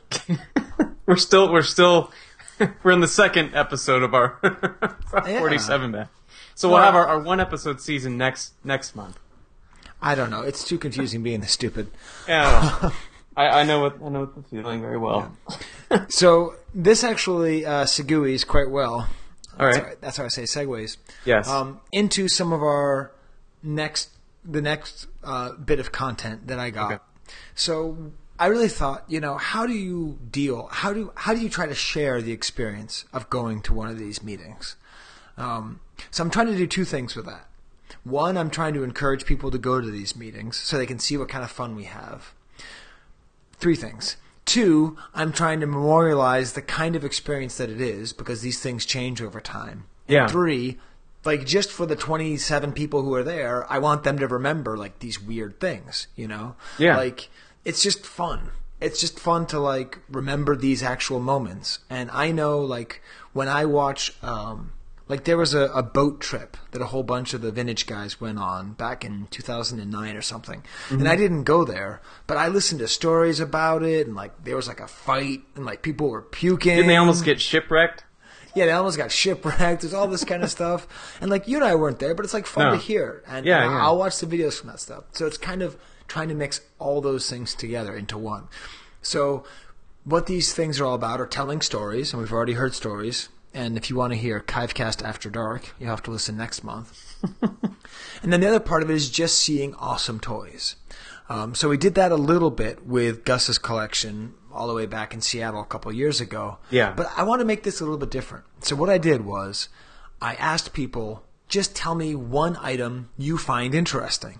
It doesn't have to be the best item because there's so many sculpts there, there's so many one of a kind things there, original art, all that junk. But just what do you want to talk about? And then I would go to Ron and ask him about it. Sort of like, what do you remember getting it? What do you think about it? What is it?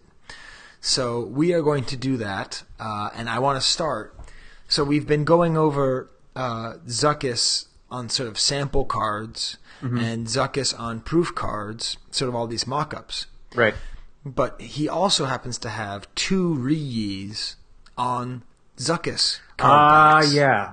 Okay. On 48C card backs. Mhm. Um, so this happened to be John Paul Ragusa, uh, uh, international collector extraordinaires, um, uh, moderator of the Imperial Gunnery. Uh, this happened to be what he picked, and let's listen to why he picked it now. So I'm I'm here with uh, John Paul uh, Ragusa, also known as the Pope of the Imperial Gunnery. Um, I like that. I just came up with that right now. But uh, he's about to leave. He's the first person leaving this meeting. Yay! Boo! Okay, so I'm asking him. We're here at the Ronderlay collection, and we're asking, what is one piece of interest to you? Well, it's actually two pieces, and this shows why I'm going to start hating him on a regular basis.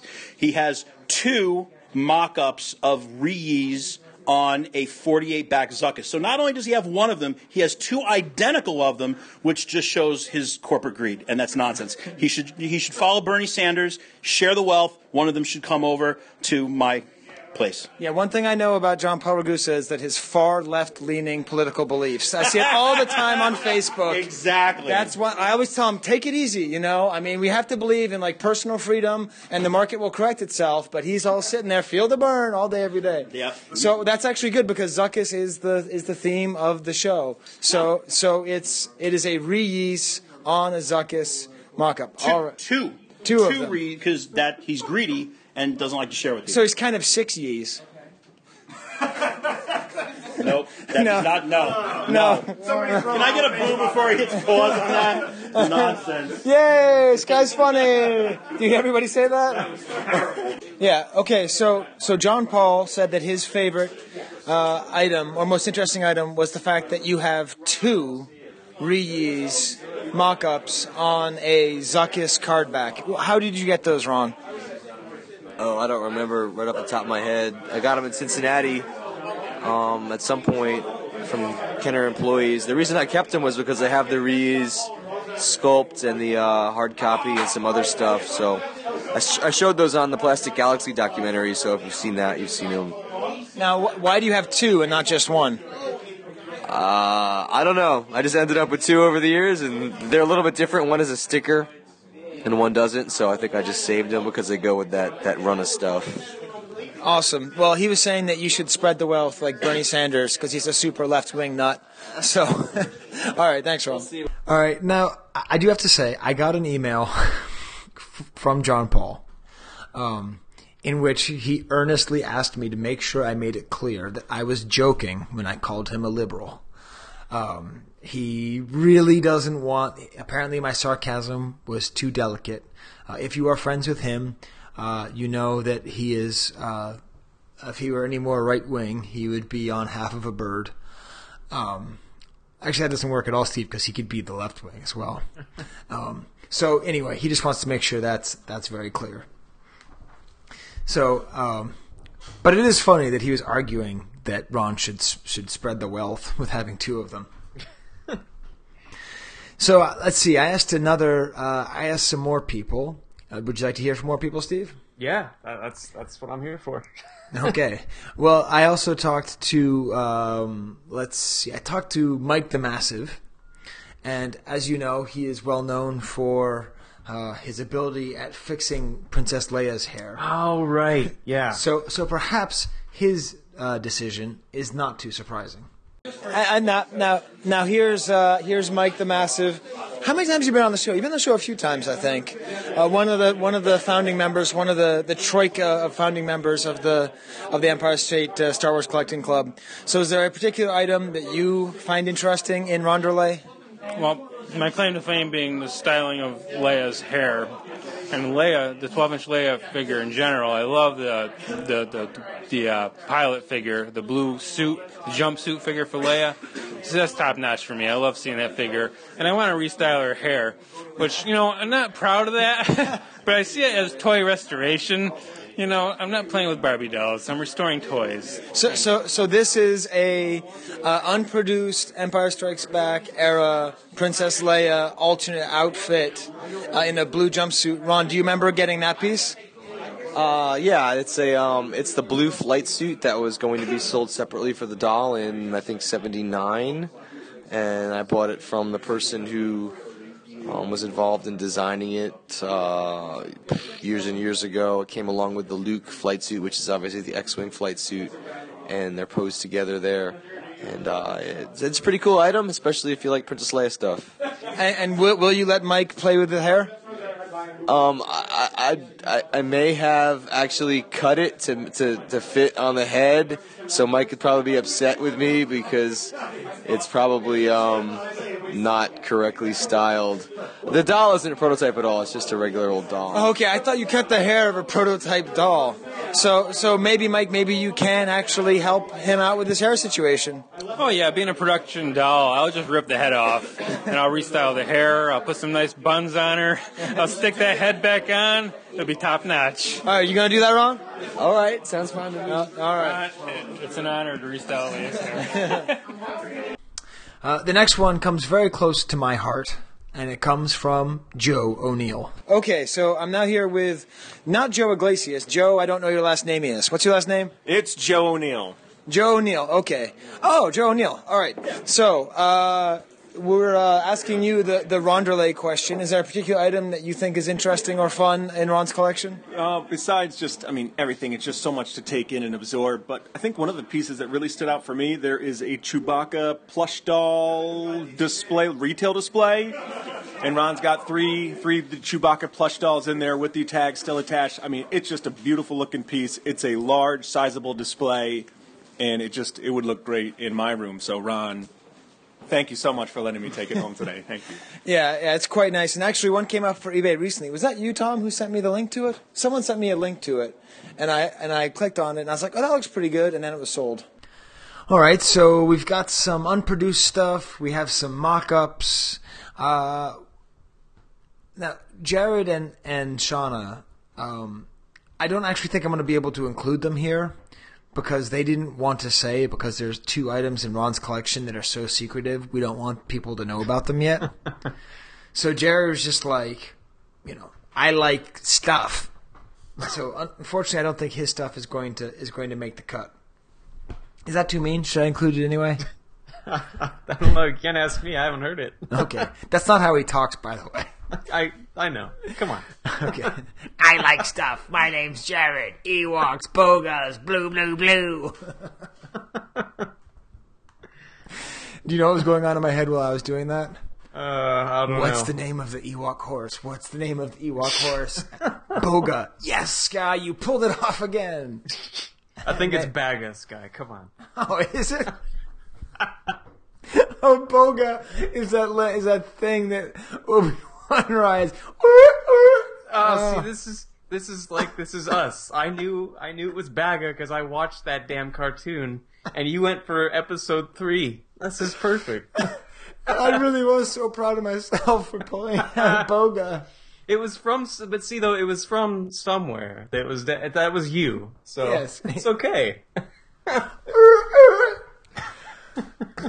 okay, now I definitely cannot put on. You know what? We'll just tag that little bit of audio on next month, even though it's not dirty at all. We'll just include it on next month. Um, let's see. Uh, now let's hear about uh, Eric Franks, who used to live in Philadelphia. I mean Pennsylvania, but now lives up in Ithaca. So he lives Oh. very close to me. So that's pretty cool. Uh, and he's going to talk about a display that he likes of Ron's. Okay, so we're now here with uh, Eric Franks. Franks is your last name, right? Yes. It's not singular; it's plural. Plural. Franks. Okay. Yes. So, uh, uh, what's uh, an item from Ronderlay that, that you would like to talk about? I really am a big fan of the bell hangers, and the 21 bell is probably my favorite. And So, so that's just a, a display of Collect All 21. We're talking about the bell hangers here. Ron, Ron's coming in. He's throwing away all these empty bottles that I've left all over the place. yeah, uh, there's a lot of nice displays up there, including the uh, the figure bins and that sort of thing. But the, the bells are are uh, some of my favorite advertising. Just the you know seeing the figures all together each time the, a new set came out, and there they were. Now, Ron, do you have a story about it, the 21 bell hanger? 21? Yeah. Do you have a story about how you got that piece? Well, I got the um, the bell hangers are some of my favorite items. I was trying to get all of them for a number of years. The 21 was always probably the more common one, you know, back when I first started collecting them. So I got that. I don't remember a show maybe, and it wasn't that much money. But now they've the supply of those has kind of dried up, so they're a little bit harder to find. Uh, but the, the, the some of the other ones are a little bit rare. You know, the uh, 41 and the 32 and the um, the Get a Free Boba Fett ones. But uh, that's definitely one of my favorite parts of my collection. Uh, just all those bell hangers. There's what one, two, three, five. So Wow, five bell hangers. Awesome. Cool. You know, one thing that I liked about about uh, Eric's thing, you know, I was talking about it later with Ron, and Ron was like, you know, that's not even like one of the super rare ones. But it's like, yeah, but so what? It's awesome. Like that 21 bell really is really special. You know, we've talked about a lot of rare headers, you know, the long fet and whatever. Yeah. Um, but that's just a really nice looking first 21 display. So I really like that. Yeah, it's a good good choice. Yeah. Um, now we didn't hear from Jared and Shauna because I'm too busy insulting them and what they collect. Um, but we are going to hear from sort of uh, newer collectors. Uh, Tyler, I know it starts. I know F E D I G A N. I believe is how you say his name, but I forget how you pronounce it. Um, I guess you could say Fedigan, Steve. That might work. Um, and then he was there with uh, Lauren. She had a very French last name. Uh, it was a great French last name. You'll hear me pronounce it in the thing. Anyway, uh, and they're going to share what they really loved about it. And this is this is neat because Um, I'd met them before at a couple other of these Empire State meetings, Mhm. um, but it's just kind of cool because you know I'm always kind of running around and talking to people I already know. Um, so I felt bad because I hadn't really said hello to them or really introduced myself to them. So this was a good excuse for me to get to talk to them. Oh, so right on. let's hear what they say. Okay, so we're, we're going to be interviewing two people who are uh, one person. One person appears to be walking away, but uh, two members of the Empire State Star Wars Collectors Club. Uh, Tyler, I believe it's pronounced Fed- Fedrigan. Fedigan. Fedigan. Fedigan. Irish. Uh, Irish, and he was uh, kind of uh, embarrassed to be on the show. But the basic question we're trying to ask everybody to get everybody on the Kivecast is: uh, Is there any item in Ron's collection that you find interesting, and then maybe you'd like to know the story behind? Yeah, the whole thing is awesome. The one thing I liked was the R2D2 Lili Ledy large size figure, which was based on the three and three quarter inch figure instead of just the regular, you know, sculpted had the paper label. It looked like um, really interesting. Yeah, yeah, that's a really beautiful piece, and that's sort of he has sort of like an area of prototypes, and an area of production, and that's one where people uh, you can just get lost in that whole production area and kind of see that. Awesome, yeah, that's that's a really good piece, and maybe we'll we'll try to figure out a way to feature that more. Cool. Awesome, thanks. And is is Lauren gonna say anything or no?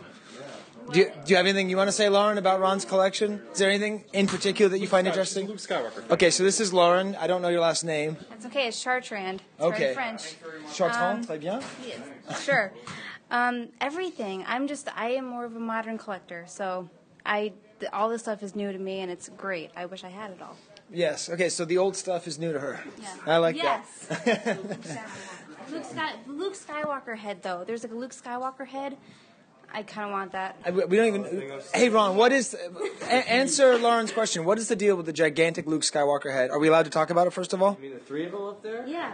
Okay, there are three gigantic Luke Skywalker. Hasbro in the 90s was going to do a Luke and Vader like child-sized buddy figure, which is like had like a cloth body and then a rotomolded head. And uh, I think Bill McBride has the Darth Vader, if you've ever seen that.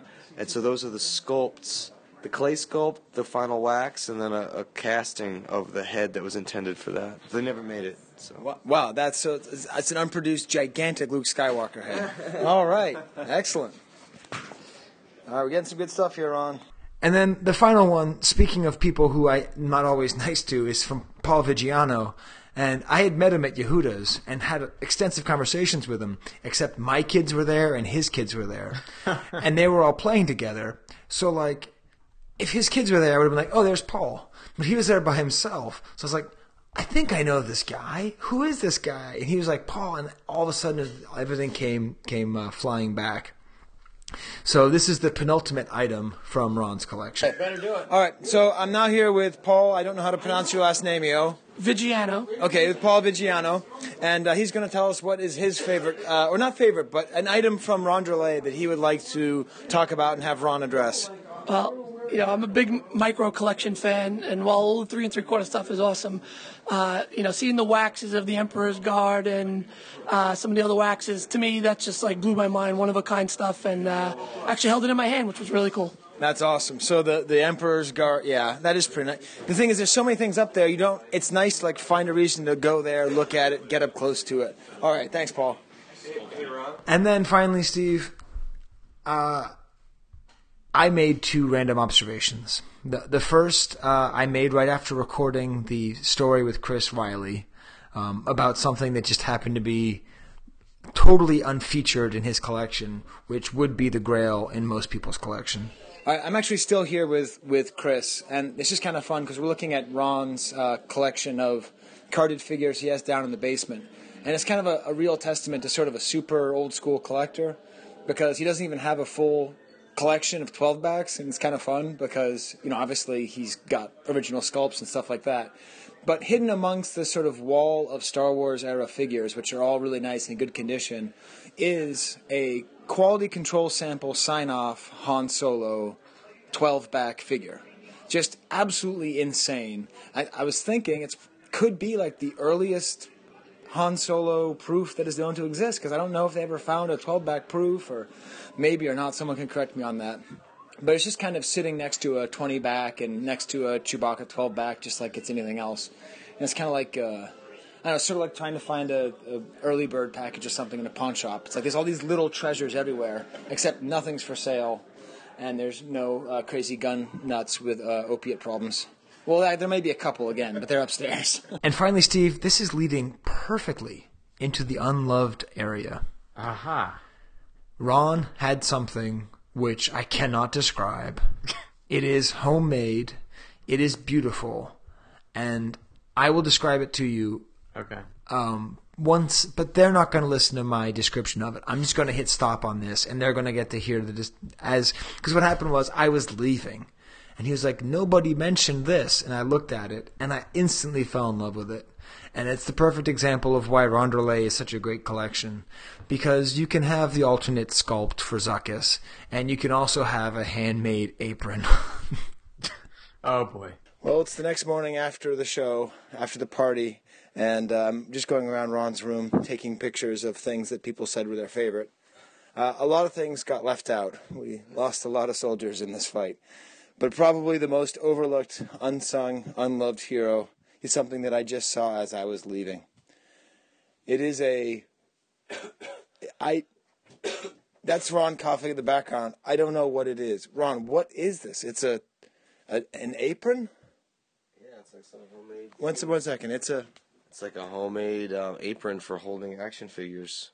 it's a homemade apron for holding action figures, and it's got like a image. It looks like from the uh, from the sheets of Darth Vader sewn on, and above it it says "My Men." That is just my men. That's beautiful. Sewn in. Mom made that. Thought the cool kid would be cool showing up to play with that, but she was probably wrong. So you thought the mom would think he'd be cool? I would think he was cool. Ron, I think you need to take all of your sculpts and hard copies and put them in there and wear that to Celebration 8. all right, party's over, everybody. Let's get back to listening to whatever the hell Steve and I are going to say tomorrow.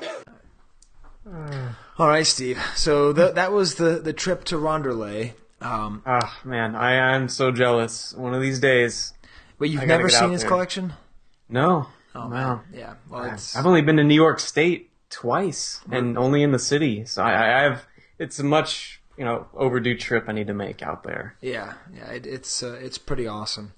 Um, we also uh, you've heard me sort of make reference to Rob Johnson a few times, uh, Mhm. old time collector, um, and he actually works for Lego. Yeah. and he works for Lego Star Wars. And so I actually had an idea, Steve, of having an entire spin-off podcast. I don't think I ever told you about this. but of having a spin-off podcast about Lego Star Wars. Um, because Lego Star Wars is absolutely that's the Kenner of today. It's yeah. I mean, there's nothing. It's all over the place. Um, and so I want to do an episode, hopefully over the summer. And I don't know if I'll actually like call it a Kivecast. I'll probably put it on the feed, but call it something else. I don't know what. But I want to do an episode that's just about Lego. A Lego special. A Lego special, yeah. I want to get Rob on there. I want to get my friend Don, um, who's just a cool guy that I know, who's so obsessed with Lego that he he makes like Lego in different colors. He like finds the pieces, so he has like Millennium Falcons in like four different colors. It's crazy. Um, and then I'd like to get Joker Savage back on because uh, I think he has one of the world's best Star Wars Lego collections, kind of Ah, secretly. sounds good. In addition to liking Leia Hoth. So that's not the last person we've heard from. We do have to hear uh, from Jason Thomas with his interview about collecting Zuckuss. But Steve, Yeah. I need more Steve. I need Vitamin Steve. So uh, uh, what's let's uh, say something some uh, something unloved.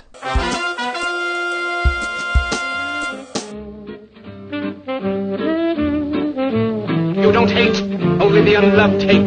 The unloved and the unnatural. The unloved and the unnatural. So I picked two things. Surprise, there wasn't a whole lot of uh, of Zuckuss out there. Um, but so you know, when I can't find anything for our character, I kind of I go for a, a, a deep dive. Yes. and uh, I found this thing, which is one of my favorite things I've I've kind of come across in a while. It is the Star Wars canteen. Star Wars Canteen. Yes, and Canteen. Uh. nope, nope, just canteen. Um, and it's it's great because when I first when I hear those words, this is not at all what I would have thought. So what this thing is, it's it's kind of like an R two D two ish shaped uh, like thermos that that uh, the packaging shows this really kind of not I wouldn't say fearsome, but it's it's it's a, a robot in kind of attack mode uh, with like a laser beam shooting out of this kind of cannon looking thing from his head, which which on the actual thing itself is just the straw, which I found really funny. Um, yeah, it's really hard to describe this. I, yeah, it's it's Um, it's nearly impossible. But um, so yeah, it's it's just one of those bizarre knockoff things, and apparently it's from Thailand. And uh, I, I don't know. I mean, I- you just have to see it to really understand. But uh, I, I don't know. You could probably you, you're good with words, Skye. Why don't you try and describe it better than I can? So, Steve, in order to describe this box, I would say as thus: it says Star Wars on it. First of all, it says Star Wars. Yes. The Wars is in a Star Wars font. The S is not, and there's No. a, a star in the middle of A. Yes. Which makes me realize that actually they were quite restrained when they did not put a star in the middle of the A in Star Wars. Yeah. Good job, Star Wars. On the box is a sort of rectangular, uh, sort of an obli- uh, cylindrical silver robot with two arms with like these little claws that look like those little things in Super Mario World that only Yoshi can jump on. If you Right. know what I'm talking about, you know you, you you can't destroy them. Those little hateful things. It's kind of like the special edition Sarlacc. You can't destroy it now. Yes, yeah, yeah. It looks like the Sarlacc mouth too. Good. and then its head has like a gun shooting out. It's actually the straw Right. of the canteen, but it's a canteen that would not like a standard canteen, but a canteen No. you would find in a lunchbox. Yes. Right. And uh, how have I never seen this? I, yeah, that's what I said. I'm like, I, I how how have I never seen this before? Um, and it says it's made in Thailand. It says canteen. It's, it has the French word as well, gourd. Mhm. It has a beautiful spacescape with like Saturn um, setting on the horizon and an Earth-like planet with rings around it. Maybe it's some Yes. kind of halo thing. Um, it looks like Uranus is behind him as well. That's not a joke about Zuckuss's face. Um, on the back, it's just straight blue with black 70s text on it. And here are the instructions for how to use the canteen. Push up from the front edge of cover to open, as figure 1. Press the top of cover to close, not the front edge, as figure 2. For cleaning, A. Press part A to remove straw. B. To remove cover from battery, half close the cover to press part B and push to one side to get point 1 out, parentheses, and next to point 2.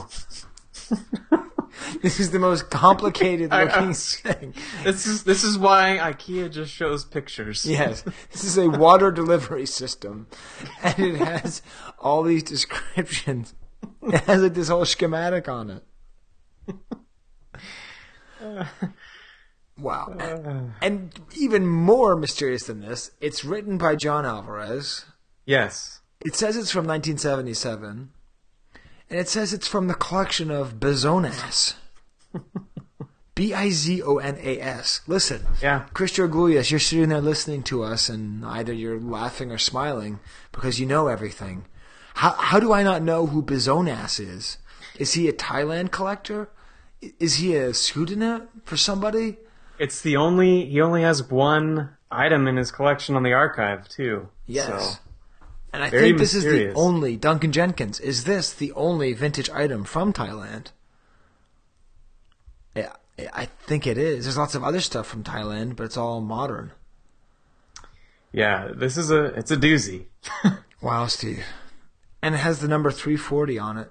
Right, yeah. So the, on the actual thing, it's kind of like teal colored, and it has a great. it has a very, you know, like the colorful label like you'd find on one of the vintage like spaceships. Yeah. And it just says canteen in English with the the letter or the numbers three forty on it for whatever that means. Who knows? Yeah. Wow. Bizarre. Well, that's great. Maybe we can get John on the show sometime again too. Yeah, 'Cause, uh, yeah. Because he, you know, Joe's the the bootleg expert, and I think John sold mm, all of his bootlegs. but John definitely has a ton of information that uh, that we should get. I really wish I knew the name of those stupid things in, in Mario. God, but like, how do you look that up?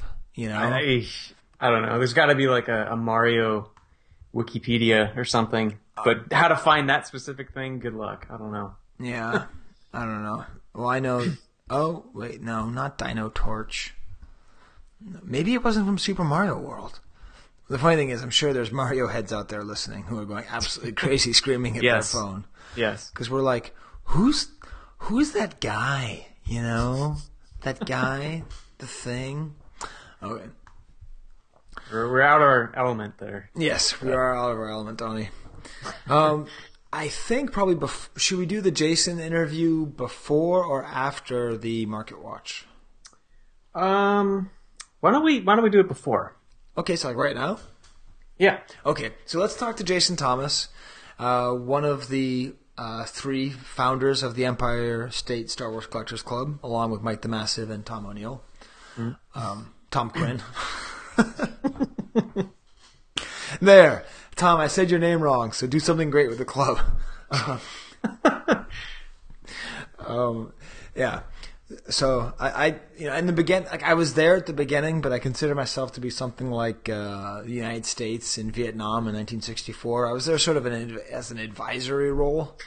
Oh Um, God. Let's hope it doesn't go down further that road, Skye. You might want to switch your. my analogy. Yeah. Okay, I think of myself as like a, a serial killer stalked outside your house, like looking to see when you're asleep. Um, I mean, I, you, I was already the dictator of the, the California Club. Yes. the, the usurper, but yeah, yeah, you are. You're, you're the Pol Pot of California. Um, Uh, so good. So let's get to uh, the interview with what it's like and why one would collect, why one would bring the Zuckuss. Shaolin shadow boxing. And the Wu Tang sword style. If what you say is true, the Shaolin and the Wu Tang could be dangerous. Do you think your Wu Tang sword can defeat me? On guard. I'll let you try my Wu-Tang style. Bring the ruckus! Bring them ruckus! Bring them ruckus! Bring the mother ruckus! Ghost face, catch the blast of a hype burst. My clock burst, leaving a hearse. I did worse. I come rough, tough like an elephant tusk. Your head rush, fly like Egyptian musk. Now cool while we head state to state. And if you want beat, then bring the ruckus. Wu-Tang Clan ain't nothing. Bring the ruckus. Wu-Tang Clan ain't nothing. but The ruckus. All right, so I'm now going downstairs into Ron's basement.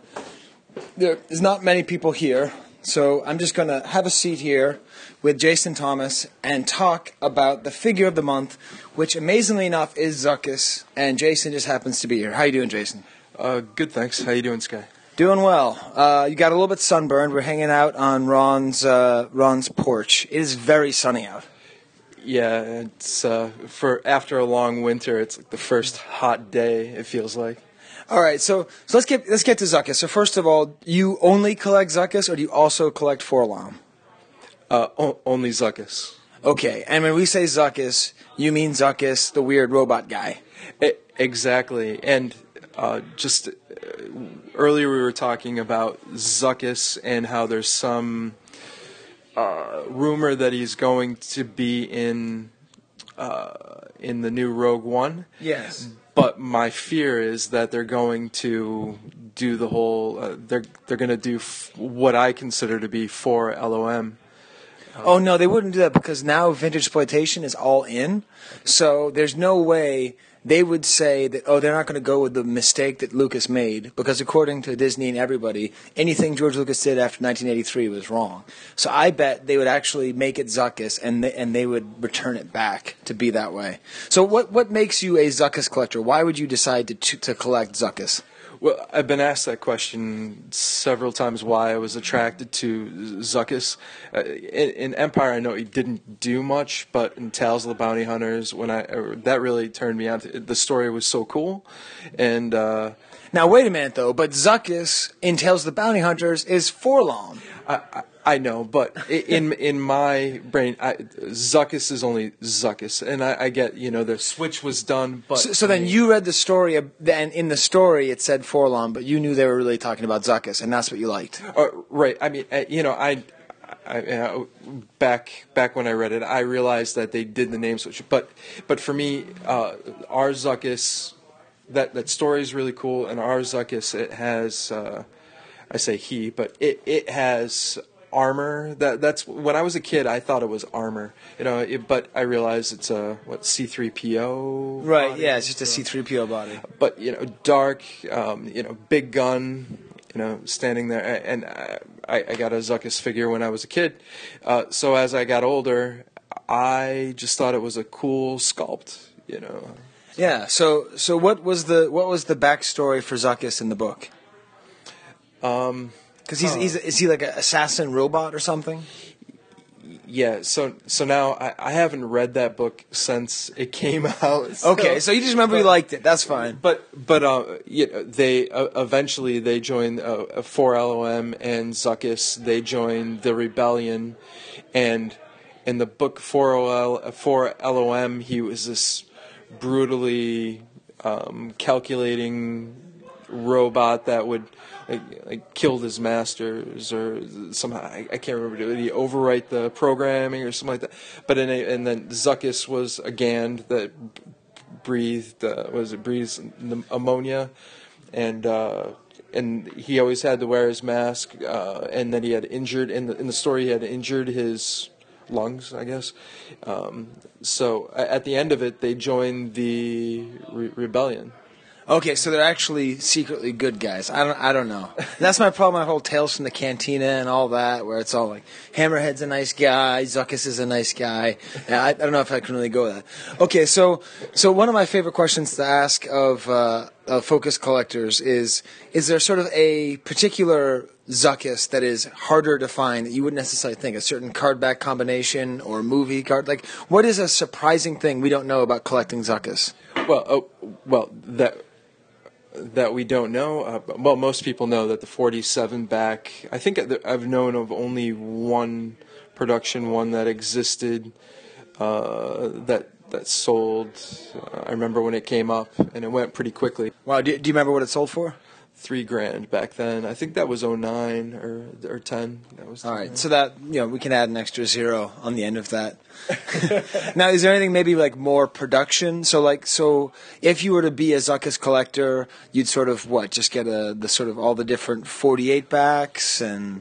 Well, yeah, and you know, the, one of the hardest, of course, there's the Lili Ledy. That was that was hard to find, and and but you can get the card backs. Uh, well, I think you know if you when I say it's easy, it's not really, I guess, easy. But if you're patient, six to twelve months, you can come up with a Zuckuss Lili Ledy card back. Um, and then you also have uh, uh, the one of the hardest ones. There was uh, General Mills, a German one, and then uh, there's Clipper. Uh, Clipper, I think it was. Mine had uh, has export stickers on it, so it was Palitoy, but it's an actually legit uh, Clipper card back. But it also has the Clipper. I, I guess they were export uh, stickers. Okay, so export stickers and maybe like, like a little wraparound, like a little sticker on there as well. Yep, and with the with the catalog also on the back, so it was was pretty unique. Uh, so I have that one. That one I haven't seen another one like it. So Oh, that's cool. And then uh, if if uh, and also uh, Tom Tom Quinn has come down to join us because Tom Tom and Jason are they're the they're the other two parts of the troika that, that founded. Is it fair for me to, to throw Mike into there as the as the as the, the triumvirate? Maybe we should call you guys that. Anyway, uh, so so you've been what's been what's your See, this is the weird thing about talking to, to focus collectors is I don't really want to ask a Grail question because that's in my lightning round. Tom, what's a question I should be asking Jason? Um, Jason, what is the one item that you sold that you wish you did not sell? Ah, because Jason does. Jason, you will sell Zuckuss items from time to time. So he's a he's a focus collector who is willing to sell, which is pretty rare. No, I, th- that is true and untrue. I mean, you know, when you need cash to do something, and then you know, I'm not wealthy enough to be like, oh, wow, the price of this went from $500 when I paid for it to $3,500, and all of a sudden, I'm like, oh, well, the head pull test was one of my favorite uh, things to own because the torso was different color. Even Okay, so was- so you had a, a pre-production item that was a head pull test. So I imagine it was just the torso and the head. It was, and uh, what Ron and I back when I had it, um, we talked about how somebody had added the arms and the legs to it, which was common, I believe, in the '90s. People do. Uh, so somebody had added those. Of course, that wasn't something that was done at Kenner, uh, and I just left it that way because I didn't want to start pulling off limbs and uh, risk anything happening to the torso and head. Right. And so that's something. Is that the thing you regret most selling? you know, I, I don't regret selling it, but it was it was a cool cool piece. So, um, but one thing I one of the the things that I won't sell, I have my uh, the Zuckuss the Unarts. Um, I have I don't know 40, 45. and so different forty-five unarticulated Polish Zuckuss Zuckai. That is correct. I have a bunch of other Zuckai that are uh, articulated, but my favorites are the Unarts, and uh, then I have a, I guess with other figures in the Polish line, Zuckuss blasters came, and they came in different colors, and I have a rainbow, uh, three different types of reds, and there's purple, and I Now, now why do you say Unart?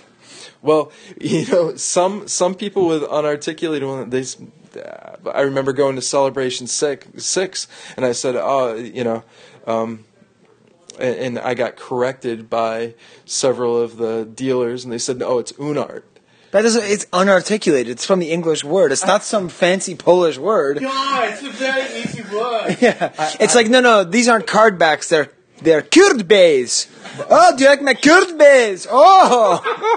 I, but I swear, legit, I, it's not a bootleg. It's a bootleg. bootleg.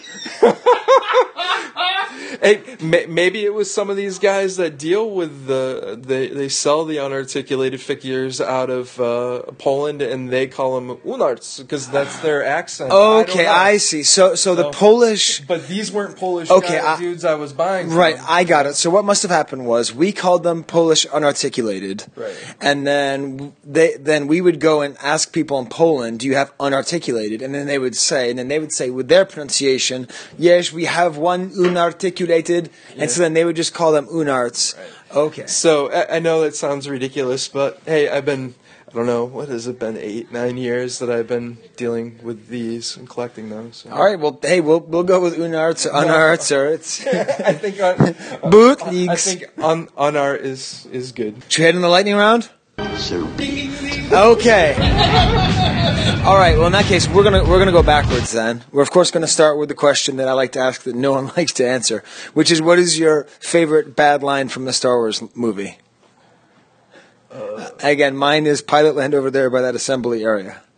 Uh, um, I don't know when Han Solo says it's a weapons malfunction.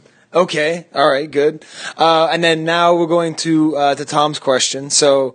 Uh, I, w- I wonder if, if that is a Holy Grail question. Is that a whole? I guess that is.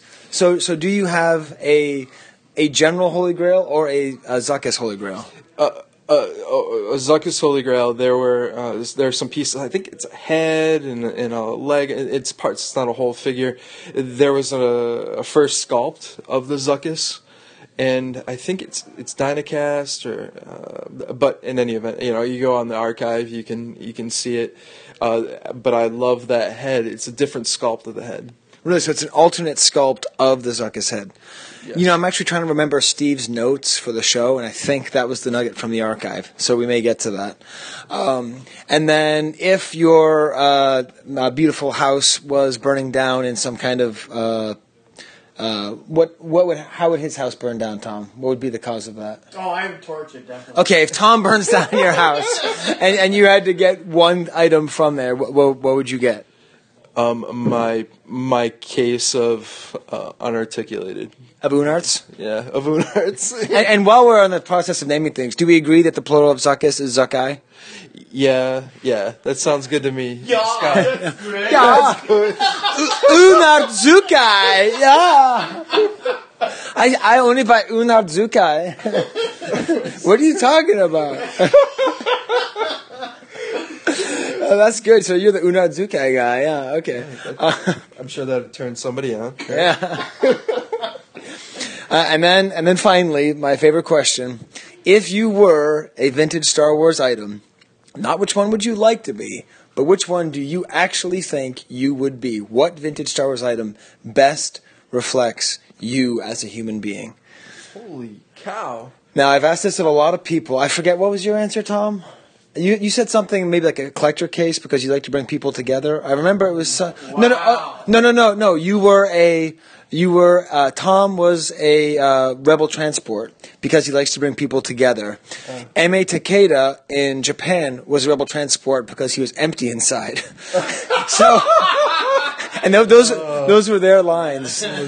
So, and and I only ever answered that question on uh, Bobby Bob's um, vintage Star Wars collector blog post, so you guys can go read that.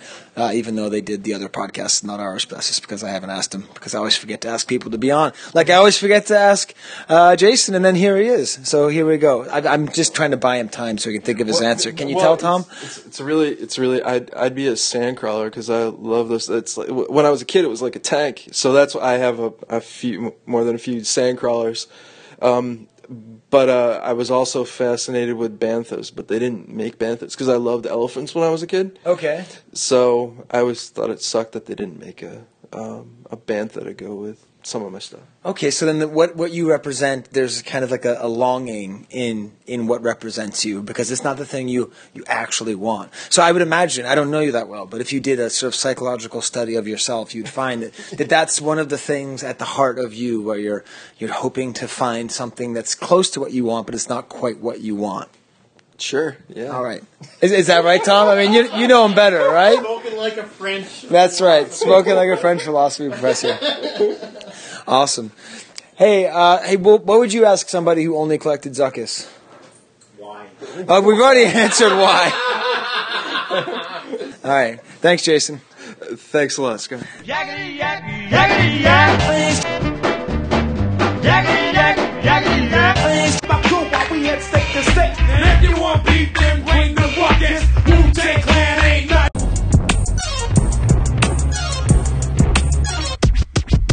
One dollar Vlix. Market Watch. All right. Um, that was one of our shorter collector interviews, Steve. But uh, at that point, I believe the cognac and jalapeno poppers had started taking their toll. That that combination still frightens me in in concept. Um, I'm do you, sure. Do you know why, Steve? Because you're you're you're part of the California Club and you're soft. That's why. Oh man. California collectors can't hold their liquor. That's all I'm no, no. Especially not the cognac. saying. Yes. So, Steve, I have intentionally not. Isn't this cool doing a show where we don't have anyone else to talk to? Well, it's uh, in in terms of like just energy and like gas in the tank. I feel pretty good, right? Like, I mean, we are just because for the listeners, this has been a couple hours, but for Right. us, it's been like an hour and ten minutes. Yeah, and we're just like blowing through this. That's fun, and there's still lots of good content for our listeners. You know. I hope so. Yeah. Um, all right. So you were saying you, you intentionally you, did you not look at any of these Market Watch? Yes. I did not Okay. look at the market watch at all. All right. So uh, we're going we're going Blix is right then. Yes. The, Okay. Oh yes, one dollar Flix. Flix is right. Um, or this is just Skye guesses and I say how far you're off. Yeah, probably that too. Okay. Um, so, uh, so Mike sent in, uh, about, I think I got five, uh, Empire carded Zuckuss figures here, um, for our market watch. Um, first up is a, uh, 48 back A, AFA 85, uh, unpunched figure. Um, see. Okay, so that sounds like essentially the best possible Zuckuss you could get. It's offerless, Debut yep. card, offerless, 85. So I'm, I'm starting to get into the mind of the modern collector, Steve. I'm Mhm. starting to think about the way things are going down. Yeah. And there's all these people out there. I don't mean to be a jerk. I don't think they're listening to this show, but there's a lot of people out there If you are, if you're someone who collects straight 85s and you listen to the show, email us kivecast at gmail.com and say, Skye, you're a jerky snob. Um, right, Steve? Yeah, yeah. Or just that's- put it on the Facebook or whatever. I don't know. What's going on, Steve? What's going on with the whole hobby? It's all right. It's okay, guys. Oh, you know, I want to say, always I want to say one more thing too, Steve. okay. Um, so you were on the other podcast. Yeah, yeah. Um, so I, I guess it was last a week ago or so. Um, yeah, I, I I'm a terrible interviewee, so I'm I'm hoping that they can do something decent with it. But um, it was fun. I I have to say, it was very strange not having you there. Uh, it was very bizarre. um, but but I enjoyed it. So we'll we'll see if um if anything good comes of it. And I can't wait to hear it because Steve is awesome and those guys are awesome. And whether or not I have some kind of weird psychological problems that I just explained is unimportant. What is important is I want beef. I want to bring the Zuckuss. Yes. I think I understand about AFA straight 85s. I am going to bet that someone spent $1,300 on this. Wow. Okay. So hey, you got a bargain here. Seven hundred and thirty-nine. $739. Yeah. Okay. Um. So theoretically, that's as much as you could spend on a Zuckuss, I'm going to guess. Yeah. So that that's that's uh. I'll give you a, hint there. That is the high end of this of this scale. Um. So up next we have a, another uh, eighty-five. Um. So this is a a forty-eight A, just another forty-eight A eighty-five. Uh, unpunched. We have two here. So first one went for seven. What was it? Seven thirty-nine. What do you think a second one, a couple like a week or two later, went for? 500 Five seventy-six. Okay. so that you're you're you're getting your your uh, target on here. Okay. Up next, we've got let's see. Hey, a forty-eight B. Nice. My kingdom. Yes, this is this is your your territory here. Um, it's not graded, but based on the picture, it's uh, it's unpunched. The uh, it looks the bubble looks pretty clear. It looks like the edge might be a little bit yellow. Um, otherwise, looks pretty nice. If it's over two, if it's under a hundred dollars, I'm gonna be annoyed. Two hundred dollars? Two ninety nine. Okay, good. I wouldn't have paid that much. All right, so you let that one go. Um, there was another. Uh, so this is a, another 48B. This one's in a little bit rougher shape. The, the bubble is, is definitely starting to yellow, and the, the punch is like half torn out. Oh no. This is something I would want. Yeah, this this is uh oh. 130? 133. Nice. Ooh. Good job. All right, I probably wouldn't spend you- that much. So this this is not in your in your collection. No, it is not. Ah, is- are you still on the one the 148B? no, dude. Wait, no, you have a few. I Hey, got, all right. uh, I got uh, I got Chewie. You know. Yeah. I got Rebel Commander, Okay. and uh, uh, I think I got a Stormtrooper. Yeah, I got the Stormtrooper. All right, then you're well on your way. That's that's good to hear. Um, I got two of the first twelve.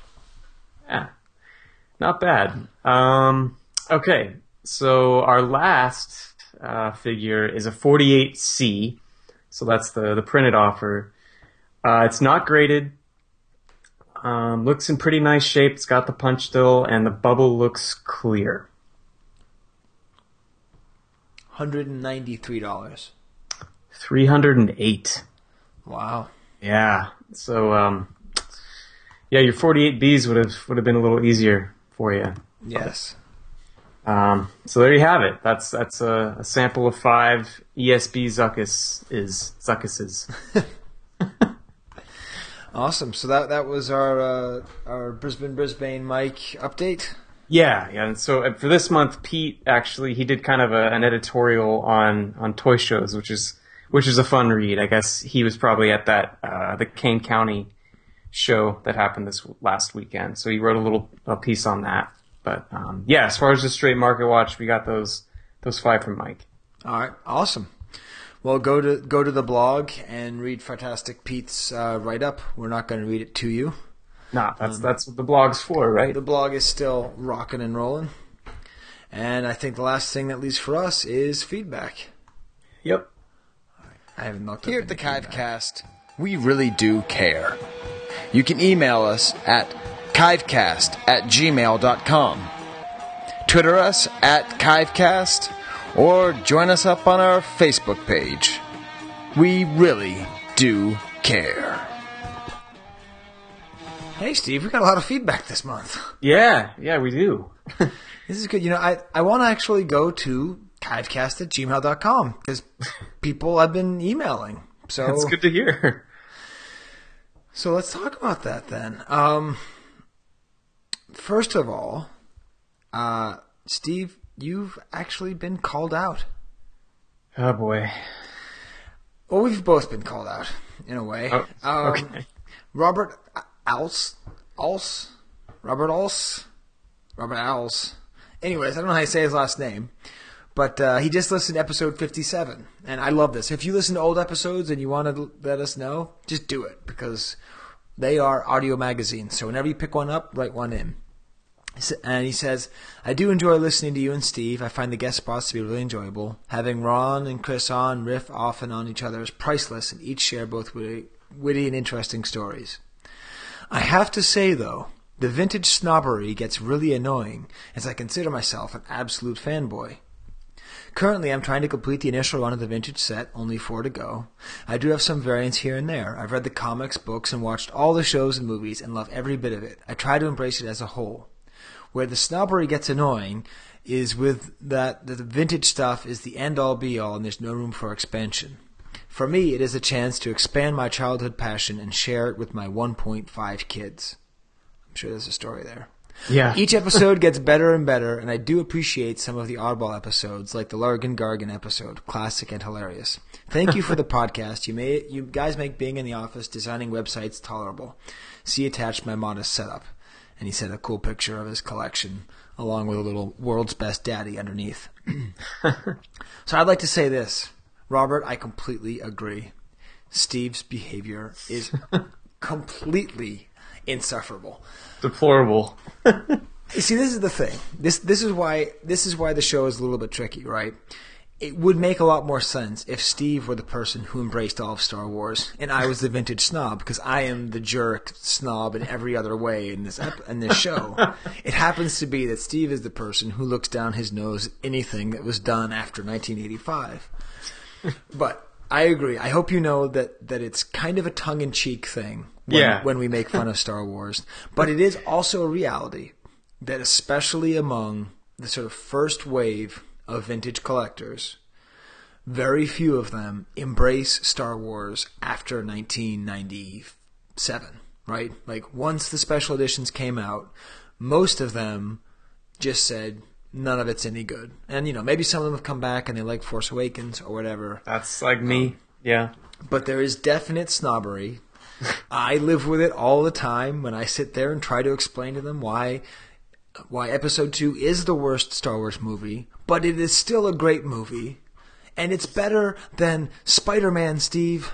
That came out the same year. I, you know what? Do you ever think really- about Spider-Man 1? Not really. No, nobody does. Because those movies are dispensable. They are dispensable. Even Ant Man, even Avengers, when it comes out, oh, it's the greatest thing! Captain American Civil War! Ooh, look! Black Falcon is fighting Black Widow is fighting Spectre! Whatever that, whatever it is. In five years, you're gonna forget it. You're gonna be on to the next garbagey comic book movie. And Star Wars Episode 2, Attack of the Clones, is still going to be just as beautiful, just as problematic, just as interesting. It's going to be sitting there. Because Star I, I gotta Wars, say this. Yeah. It. I wouldn't say. I mean, you're absolutely right in the sense that I think about Star Wars movies more than. It, just because I don't necessarily maybe praise them as much as you do. I mean, Right. it's. I love thinking and talking about them, and yeah, no, it's it's totally. You're totally right. Uh, that Spider-Man movie, when you think about it, it came out right around the same time. It's, Yeah, it- I think about it- episode two. It, it's still like a, it's like a life point, you know. Well, well, well, this is the thing, right? when Star Wars came out and everyone hated it, Matrix had come out just before it. Everyone's Ah, like, yeah. everyone should make movies like Matrix. That's the way science fiction should be, with guns and black trench coats and people talking. Talking like this is somehow not lamer than Jar Jar. I would put forth, Mr. Smith, that Mr. Smith is ten times stupider than Jar Jar. Tell me I'm wrong, Steve. Um, it's, Mr. it's an interesting Smith argument. is the worst villain in any movie because he is essentially comic book guy from Simpsons. He, uh, I I will say, uh, as that went on, it got. Mm, so, so that was the thing. That was the future of science fiction. And then 2002, Attack of the Clones isn't even the number one movie because Sony released Spider-Man, which is Yeah. a fine movie. It's mm. fine. It's okay. It's got its upsides. It's got its downsides. I loved how you know it was basically seminal fluid instead of webs and all that stuff. But you know what? They're going to make another one, and they're going to make another one, and they're going to make another one. and They're going to make another one, just like they're going to make another Captain America, just like they're going to make another whatever. There's something about those Star Wars that, that have real lasting power, even That's if true. a lot of that is lasting badness, like No, I- Pilot, I mean- Pilot Land over there by that assembly area. Yeah. I was actually thinking today because I was listening to Making Star Wars, uh, their podcast. Now this is what I call podcasting, or whatever. Yeah. And I was thinking about how if you watch, this is not about toys. This is just about whatever. You're listening to feedback, so you want to hear us talk um, about how George Lucas talked about Yoda. And when he talked about Yoda, it was always like, uh, if this doesn't work, you know, the whole thing's not going to work. and he said it with this kind of fear. Yeah. When he talks about Anakin being a little kid, and especially when he talks about Jar Jar in the episode one documentaries, he says the same thing, like, "Oh, you know, if this doesn't work, uh, the whole thing's not going to work." But he doesn't say it with that fear. He actually says it with a confidence, like, Oh, yeah. I No, that- think that's- I know what's going to happen here." That, that's a different George Lucas. I mean, Yes. yeah, But the it's fa- and it's a fascinating story. The reaction that he feared from Yoda is precisely the reaction that he got from Jar Jar. Mm-hmm. And one can only imagine what would have happened if people reacted to Yoda the way they responded to Jar Jar. Yeah, it's Um, so, anyways, that's just uh, that's. Hey, that's my movie thought. I didn't do one at the beginning of the movie. that's true. Hey, Oh, well, there goes the format. Ah, who cares? eh, it doesn't matter. According to Rob, it's classic when we're when we're Largan Gargan. So there we are addressing uh, addressing vintage snobbery. Um, it is not the be all end all. It is, however, the main focus of our podcast, and that's That's- that's that's true. That's one of the main reasons we don't do it. Is there's lots of great podcasts out there about Star Wars. It and used- and uh, like modern collecting. yeah, too. and modern collecting. It used to Yeah. be there was no other podcast that only did uh, vintage. Um, Yeah. Now we're not the only one. Uh, we're still the first one. we will continue to be the first one. um, I think some months will be the best one. I think some months will be the second or third best one, um, depending on which month you listen to. I think this month, Steve, we're going to be the second best one. Do you know why? Why's that? Because you're on Vintage Rebellion. Oh, there it is. The nicest thing I've said to you. Oh, that's that's sweet. Um, we also got an email from what can one can only assume is another Swede, uh, Bjorn Tering. Something I really want to know is why the French hate the Tie Pilot. Ooh boy, not not on any Meccano ESB or Return of the Jedi card. What's up with that? Hmm. Is that true? There are tons of super lame figures. Uh, there are tons of super lame figures made, but not the Tie Pilot. Why? They should have done a French version that smelled of cheese instead of strawberry shortcake. it was that the figure debuted on a card back, and he was not f- f- pictured, featured on the back of the card back in the group picture. Okay. So yeah, that's very interesting. I never really thought about that. So Yoda, uh, Zuckuss, 4-LOM, and the Tie Fighter pilot. Boy, this might go deeper, Steve. Now that I think about it, because it's these three figures, these three sort of mysterious figures. Yeah. Okay. It's that weird transition period. Yep. Um, let's see, and we had tons of feedback on Rebel Scum, We did. Yeah. which uh, is actually one of our healthiest responses in a while on Rebel Scum. You know, I'm actually starting to get the sense people are listening to the show, Steve. um, you know, sometimes it feels like they are, and sometimes they're not. Uh, let's see. Bruce liked the show. That's good. Uh, Guido didn't shoot. Said it was the best show in a long time. Um, what's nice was uh, Richard Hutchinson, longtime space freak, liked having Grant on there, which is cool because he's the he's the one of the hosts of the uh, Vintage Rebellion. Um, Ron typed up something, but God, can we really include more Ron stuff on here? what do you think, Steve? Uh, let's see. Let me look at this again. Oh, this this kind of ties into the um, the Death Squad commander stuff, okay, right? go for it, Steve. Tell us.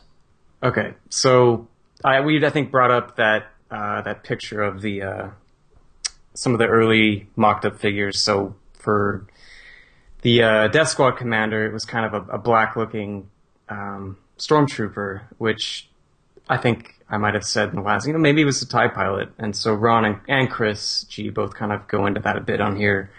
Um, What Ron do was they- thinking. What do they say? Uh, so, um, let's see. Yeah, so the, the those early mock-ups were in the Toltoys catalog, and Ron says that either they didn't have time to mock up uh, a DSC, so they grabbed a Stormtrooper mock-up and painted it black, or something else happened. Guess it's possible that at some point in time they considered doing a TIE pilot. It would make sense as the TIE vehicle was, was out or would be out soon. Uh, based on the one photo showing 11 of the first 12 lined up um, in a box with the corresponding photos, I would say the initial plan was to debut with 11 figures. When they added another, or why they added another is, no, is anyone's guess. Uh, the 2D mock-up uh, of Gus's must be the earliest piece of uh, DSC material out there. And it shows that at one point they were thinking of making it uh, a double as a, a Rebel Blockade Runner trooper. To which uh, Chris responds, um, never would have thought about that potentially being a TIE pilot uh, and repurposed as the DSC. By that time, the Stormtrooper had been sculpted, and it's actually, I think it's pictured the regular figures in there. Uh, so they would have an easy thing to, or an easy base to work from. Uh, they definitely use the Fisher Price parts on it, and it makes way more sense that way. Um, and then he goes to show that before that, uh, let's see, this is this is getting deep here. Yeah, well, yeah, it gets pretty deep here. I think one of the main things that that we're finding that's interesting is this idea that the rebel squad there was going to be a rebel soldier, you know, from the Tantive Four, Right. and that they essentially just changed it to be the Death Squad commander, like Mhm. a, a little change, almost like just a paint change. Yeah, yeah. And he was saying that's because Kenner realized they needed more bad guys. Right. And if you think about it, that's true. Mm-hmm. They really did have a problem with. I mean, uh, speaking of vintage snobbery, you had the opposite problem with the prequels. It's like, how many different bad guys do you need? Um, like, this is Dooku, Vader, Palpatine, Grievous. Um, but you know, you have the stormtroopers, and then that's kind of it, you know, and, and Vader. So yeah, that that makes sense that they do that. Only problem is, I actually think I think this is Kenner's biggest mistake. Wait, you were Not having the, the Rebel Fleet Trooper? You were supposed to go ooh. ooh. Ooh, yeah. So I think it is because when I was a kid, I didn't care at all about uh, Tarkin, right? I mean, that's Right. that's a that's a moot point. and I didn't need the Garindan, the spy, and I didn't need even I didn't even really care about uh, about uh, about all the Cantina characters. But what I loved most about Star Wars was the opening scene with the stormtroopers fighting the rebel troopers. Yeah. And Yeah. that's just there's inherent play in that. I Right. I never really knew how to play with the Death Squad commander. besides bowling. So Yes. Right. Um, and uh, David Tree, uh, fresh off. The cool thing is he actually just had a, uh, a Furthest From festival. Yeah. So that's pretty cool that uh, all these things are happening. It's like wherever you live, there's an awesome thing happening. Um, so what, what did uh, what did he say, Steve? So uh, he he made a point of, of making his comments on the blog, which is awesome. yeah, you know we do have a blog. We do. um, so he wanted to drop a line with respect to the the Palitoy Tie Pilot Strawberry Shortcake story, which for once I, we should say you were I was you know wrong. I guess Tie pilots did smell. you were you were completely right, but um, Uh, so so Dave is uh, chiming in here on on this strawberry shortcake thing.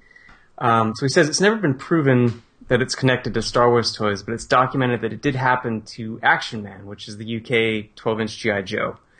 Um, so the essence was combined with the SAS key figure accessories, which it's not an ideal feature uh, to representation of the UK Special Forces. um, so the problem was eliminated by putting the products into a microwave oven on high. Um, and he says he's asked if something similar uh, happened to the TIE pilots BlackBerry, but there's no actual documentation to support it happened. though one former uh, Palitoy designer said it might be possible. Um, so that's that's kind of funny. Um, let's see. Let's see. I'm gonna go a little bit further here. So, falling in the same area, uh, one of the most overlooked and amazing oddball related items related to the Action Force toys uh, from Palitoy. So, in 1984, they created a bad guy spaceship called the Robo Skull, which is just great. Um, Okay, the Robo Skull. Okay, Yes. So you got you got to. This thing is amazing. it it. Oh my god. You know I. Oh my god. this is the coolest thing I've ever seen. Isn't it I haven't opened this up until right now. Yeah. It's like a Tie Fighter, but Yes. the cockpit is a skull. Right. With it's things totally- coming out of its eyes. Yeah, And you can is- open up its head, and it's got a fighter on the inside of it. Yeah. I need Robo Skull right now. Yeah, it, you know, it's in some angles like the the deco of the wings almost look like the the new Tie Fighters, that kind of inverse color. Right. Um, but this thing is insane. Okay, I, I am looking up eBay right now for Robo Skull. I need to play with one. I I, I need to own one. I uh, okay. There's none for sale. I, I guess they're rare. They, I, I mean, it's it's amazing. Um, and what's more, so it had a pilot that was supposed to go with it. What was the pilot's name? So the the original one was Skeletron, but that was used as a, as a mail away figure instead. So they created a new pilot called Red Wolf. Uh, so he's you know similar in scale and articulation to the Kenner Star Wars figures. Uh, this Action Force bad guy was clearly influenced by the Tie uh, Tie pilot in a similar way that the uh, the Robo Skull is influenced by the, the Tie Fighter. Um, so it's got a helmet with the snout-like and crest feature with the connecting hoses to a little box on its torso. Um, and then he shares a, a side-by-side comparison uh, of the figures, and it's like, oh my god, it's just like a it's like a metal version of the of the Tie Pilot. Like this would be in um, that that crazy animated movie Heavy Metal. That's what I'm picturing. Yeah, this. Isn't that crazy? Yeah, I didn't know anything about the Robo Skull or Skeletron. It really is like you took a 15 year old kid who's listening to Iron Maiden and he's sitting in his room and he's like, you know, really good at art, but he doesn't really apply himself. Yeah. But he just kind of gets this idea of how to turn a TIE fighter into this cool, like, bitching skull. Right. And he does the drawing, and all of his friends say it's amazing. And his mom comes in. It's like, if you just apply yourself, I mean, if you just apply yourself, love, you'll be able to go to university on an art scholarship. And he's just like, shut up, uh, shut up, slag off, mom. And like, and he just puts the drawing up on his on his on his wall, and then he goes to sleep.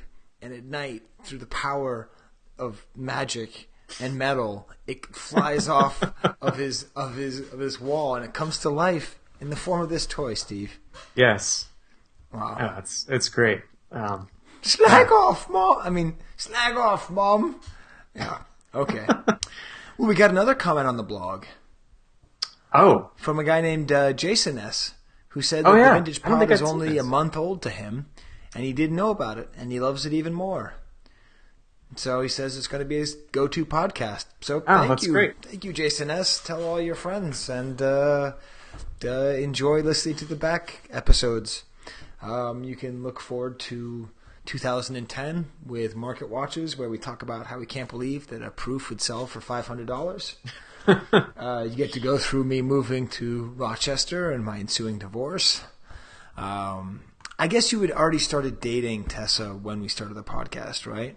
No, no, it wasn't until uh, let's see, it was a couple years later. It was uh, right before uh, Celebration Six. Yeah. Wow. So, Yeah. so you, Yeah, I was living a different life back then. That's that's crazy. yeah, that man, you were living a different life. You were like, you were like 14 and a half years old. you were like living at your parents' house and in a dorm and in LA. oh, this is great. We got to have short episodes more because I'm really having fun with this uh, feedback time. Oh man. Um, well, thank you, Dave Tree, and thank you, Jason S, for commenting Yeah. on on the blog. And, Absolutely. Uh, yeah. Wow. Oh, and then we- and yeah, then we got DJ Scott. uh, DJ one two one did Oh, say yeah. a little bit too much music. That's okay.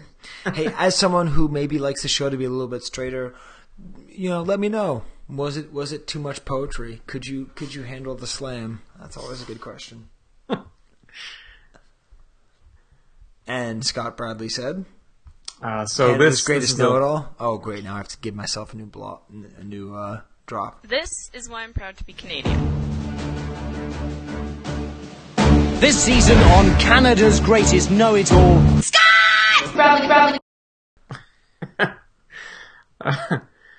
Um, all right, so uh, we brought up the the misspelling on the the Kenner Canada uh, Darth Vader Tie Fighter last month, and uh, kind of in relation to that, um, he brings up uh, something that's pretty crazy that I, of course, we totally overlooked was that on the uh, the Canadian Revenge or Return of the Jedi Battle Damage Tie Fighter for the uh, the French version of the logo, they mistakenly kept uh, the French word for revenge in the title, making it was it the only uh, known like production retail piece with revenge in the title? Yes, but Steve, that is not the most important thing about this. So listen, Scott, you may be Canada's greatest know-it-all, but you are not this collecting hobbies guy with the biggest hard on for partitive articles. That would be me, Steve. You see, this is not just meaningful because it has the French word for revenge. Right.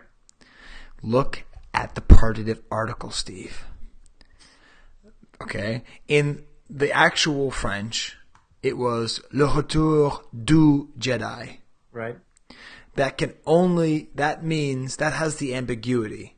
Right? Yeah. That has ambiguity. That mean that could be the return of the singular Jedi Or all of the Jedi. or all of the Jedi. right.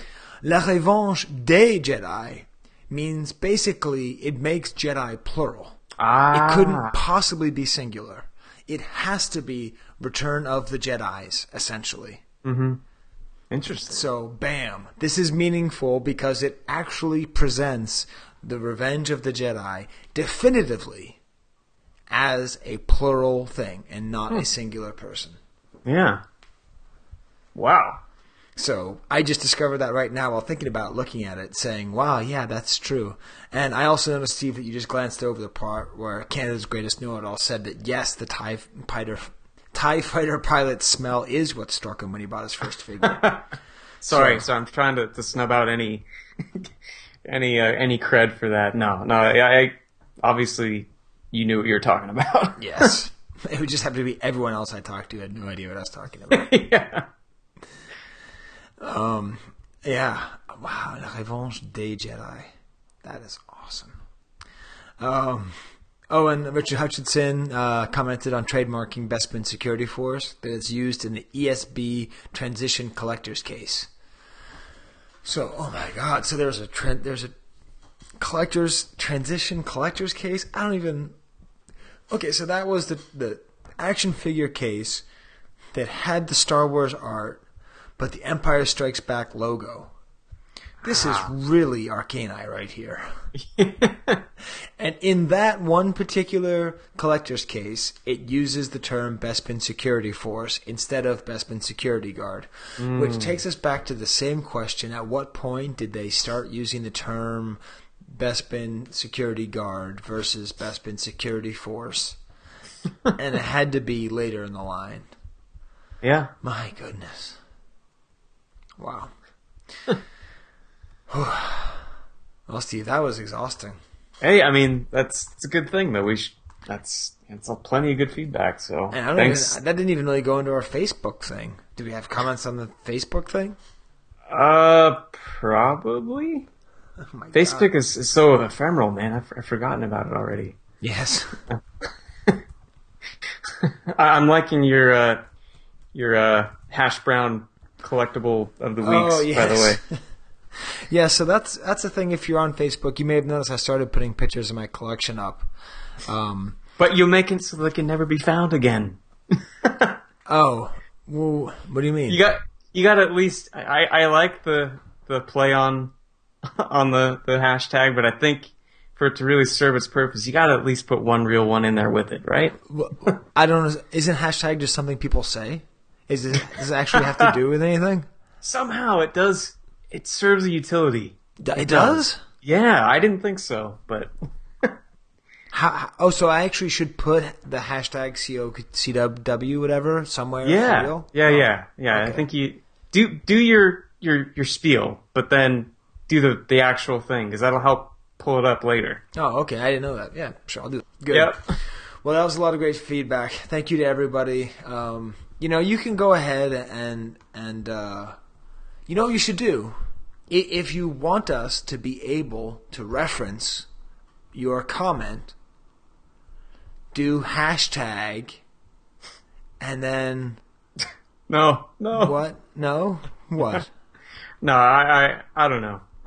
All right, fine. Don't. I don't care. All right. Um, well, this has been great, Steve. Um, it is actually interesting. It is. Uh, it is a new year, Steve. Mm-hmm. It's a new year. And what does that mean, Steve? It's a new baseball year. Oh, don't worry, Poetry Slam fans. I haven't forgotten about you. For those of you who are ready to have a little more skyness in this episode, I present to you the love slam, the love story between 4-LOM and Zuckuss and Zuckuss and 4-LOM, who are one. no, Steve, the other poem I was thinking about is in a slightly different form. Mm-hmm. I think you know what kind of form it is, Steve. Oh no! Oh no! No one asked for it, and here it comes. It is my Zuckuss poetry slam. now, the general conceit of this poetry slam is not a typical one of someone trying to say that he exists. It's actually a love slam. It's a love Ah. letter between 4-LOM and Zuckuss. all right, all right. I, I like. In I my like that. perspective, they are deeply in love with each other. And for them, it doesn't matter whose name is what. They exchange Mm-hmm. it. They're like Simone de Beauvoir and Jean Paul Sartre. They are complete equals, just interchangeable. and, and a love between equals means you don't have possessions like names. So this is a poem about Zuckuss and 4-LOM because they are one. I'm gonna have to uh, I'm gonna have to mute you so I don't mess up my Yeah, I'm gonna say I, so I, I don't need to mess just up. go quiet here. All right.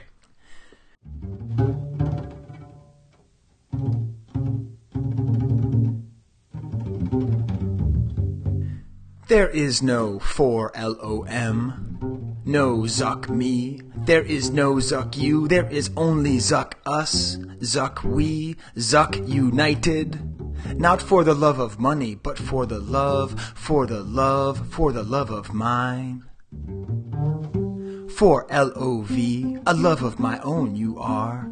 Oh, my sweet walking bedbug, my sweet killing flea, for the love of you, Zuck love, Zuck us, let us Zuck each other as robot and alien merge together into one, ammonia and the lubricant oil.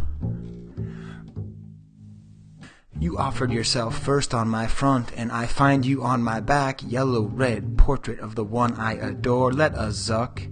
Let them look for Han Solo. Let them go. Let the bounty hunters hunt, for we have found what we are looking for. I am Zuck us, and we are not alone. We are not solo.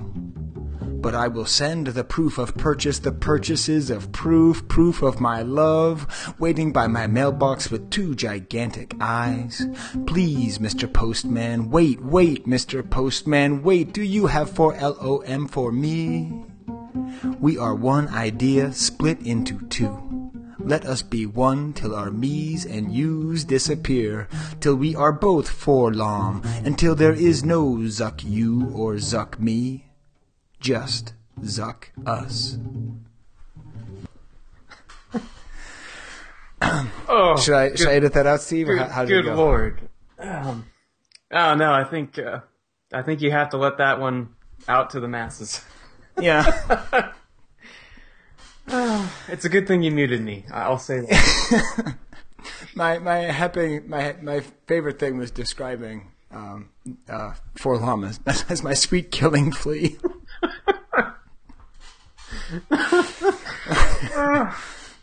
So, as always, I am secretly actually really proud of the quality of that poem. Uh, it's all right. That, that's something to be proud of. I mean, I I think the the, the Ugnaught one just really caught me off guard. So this, Yes. I, I was even even when you said it was, you know, I was surprised, but I was prepared. If that makes any sense. Yeah. Well, that's the thing. You know, I mean, last month we, we had a lot of music, and, and I put in the show notes, you know, maybe there's too much music. And someone said, you know, there was a little too much music.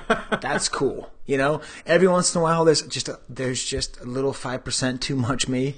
But, you know, this episode is going to be great for those of you who don't like me, because there's just tons of other people. Ah, sweet.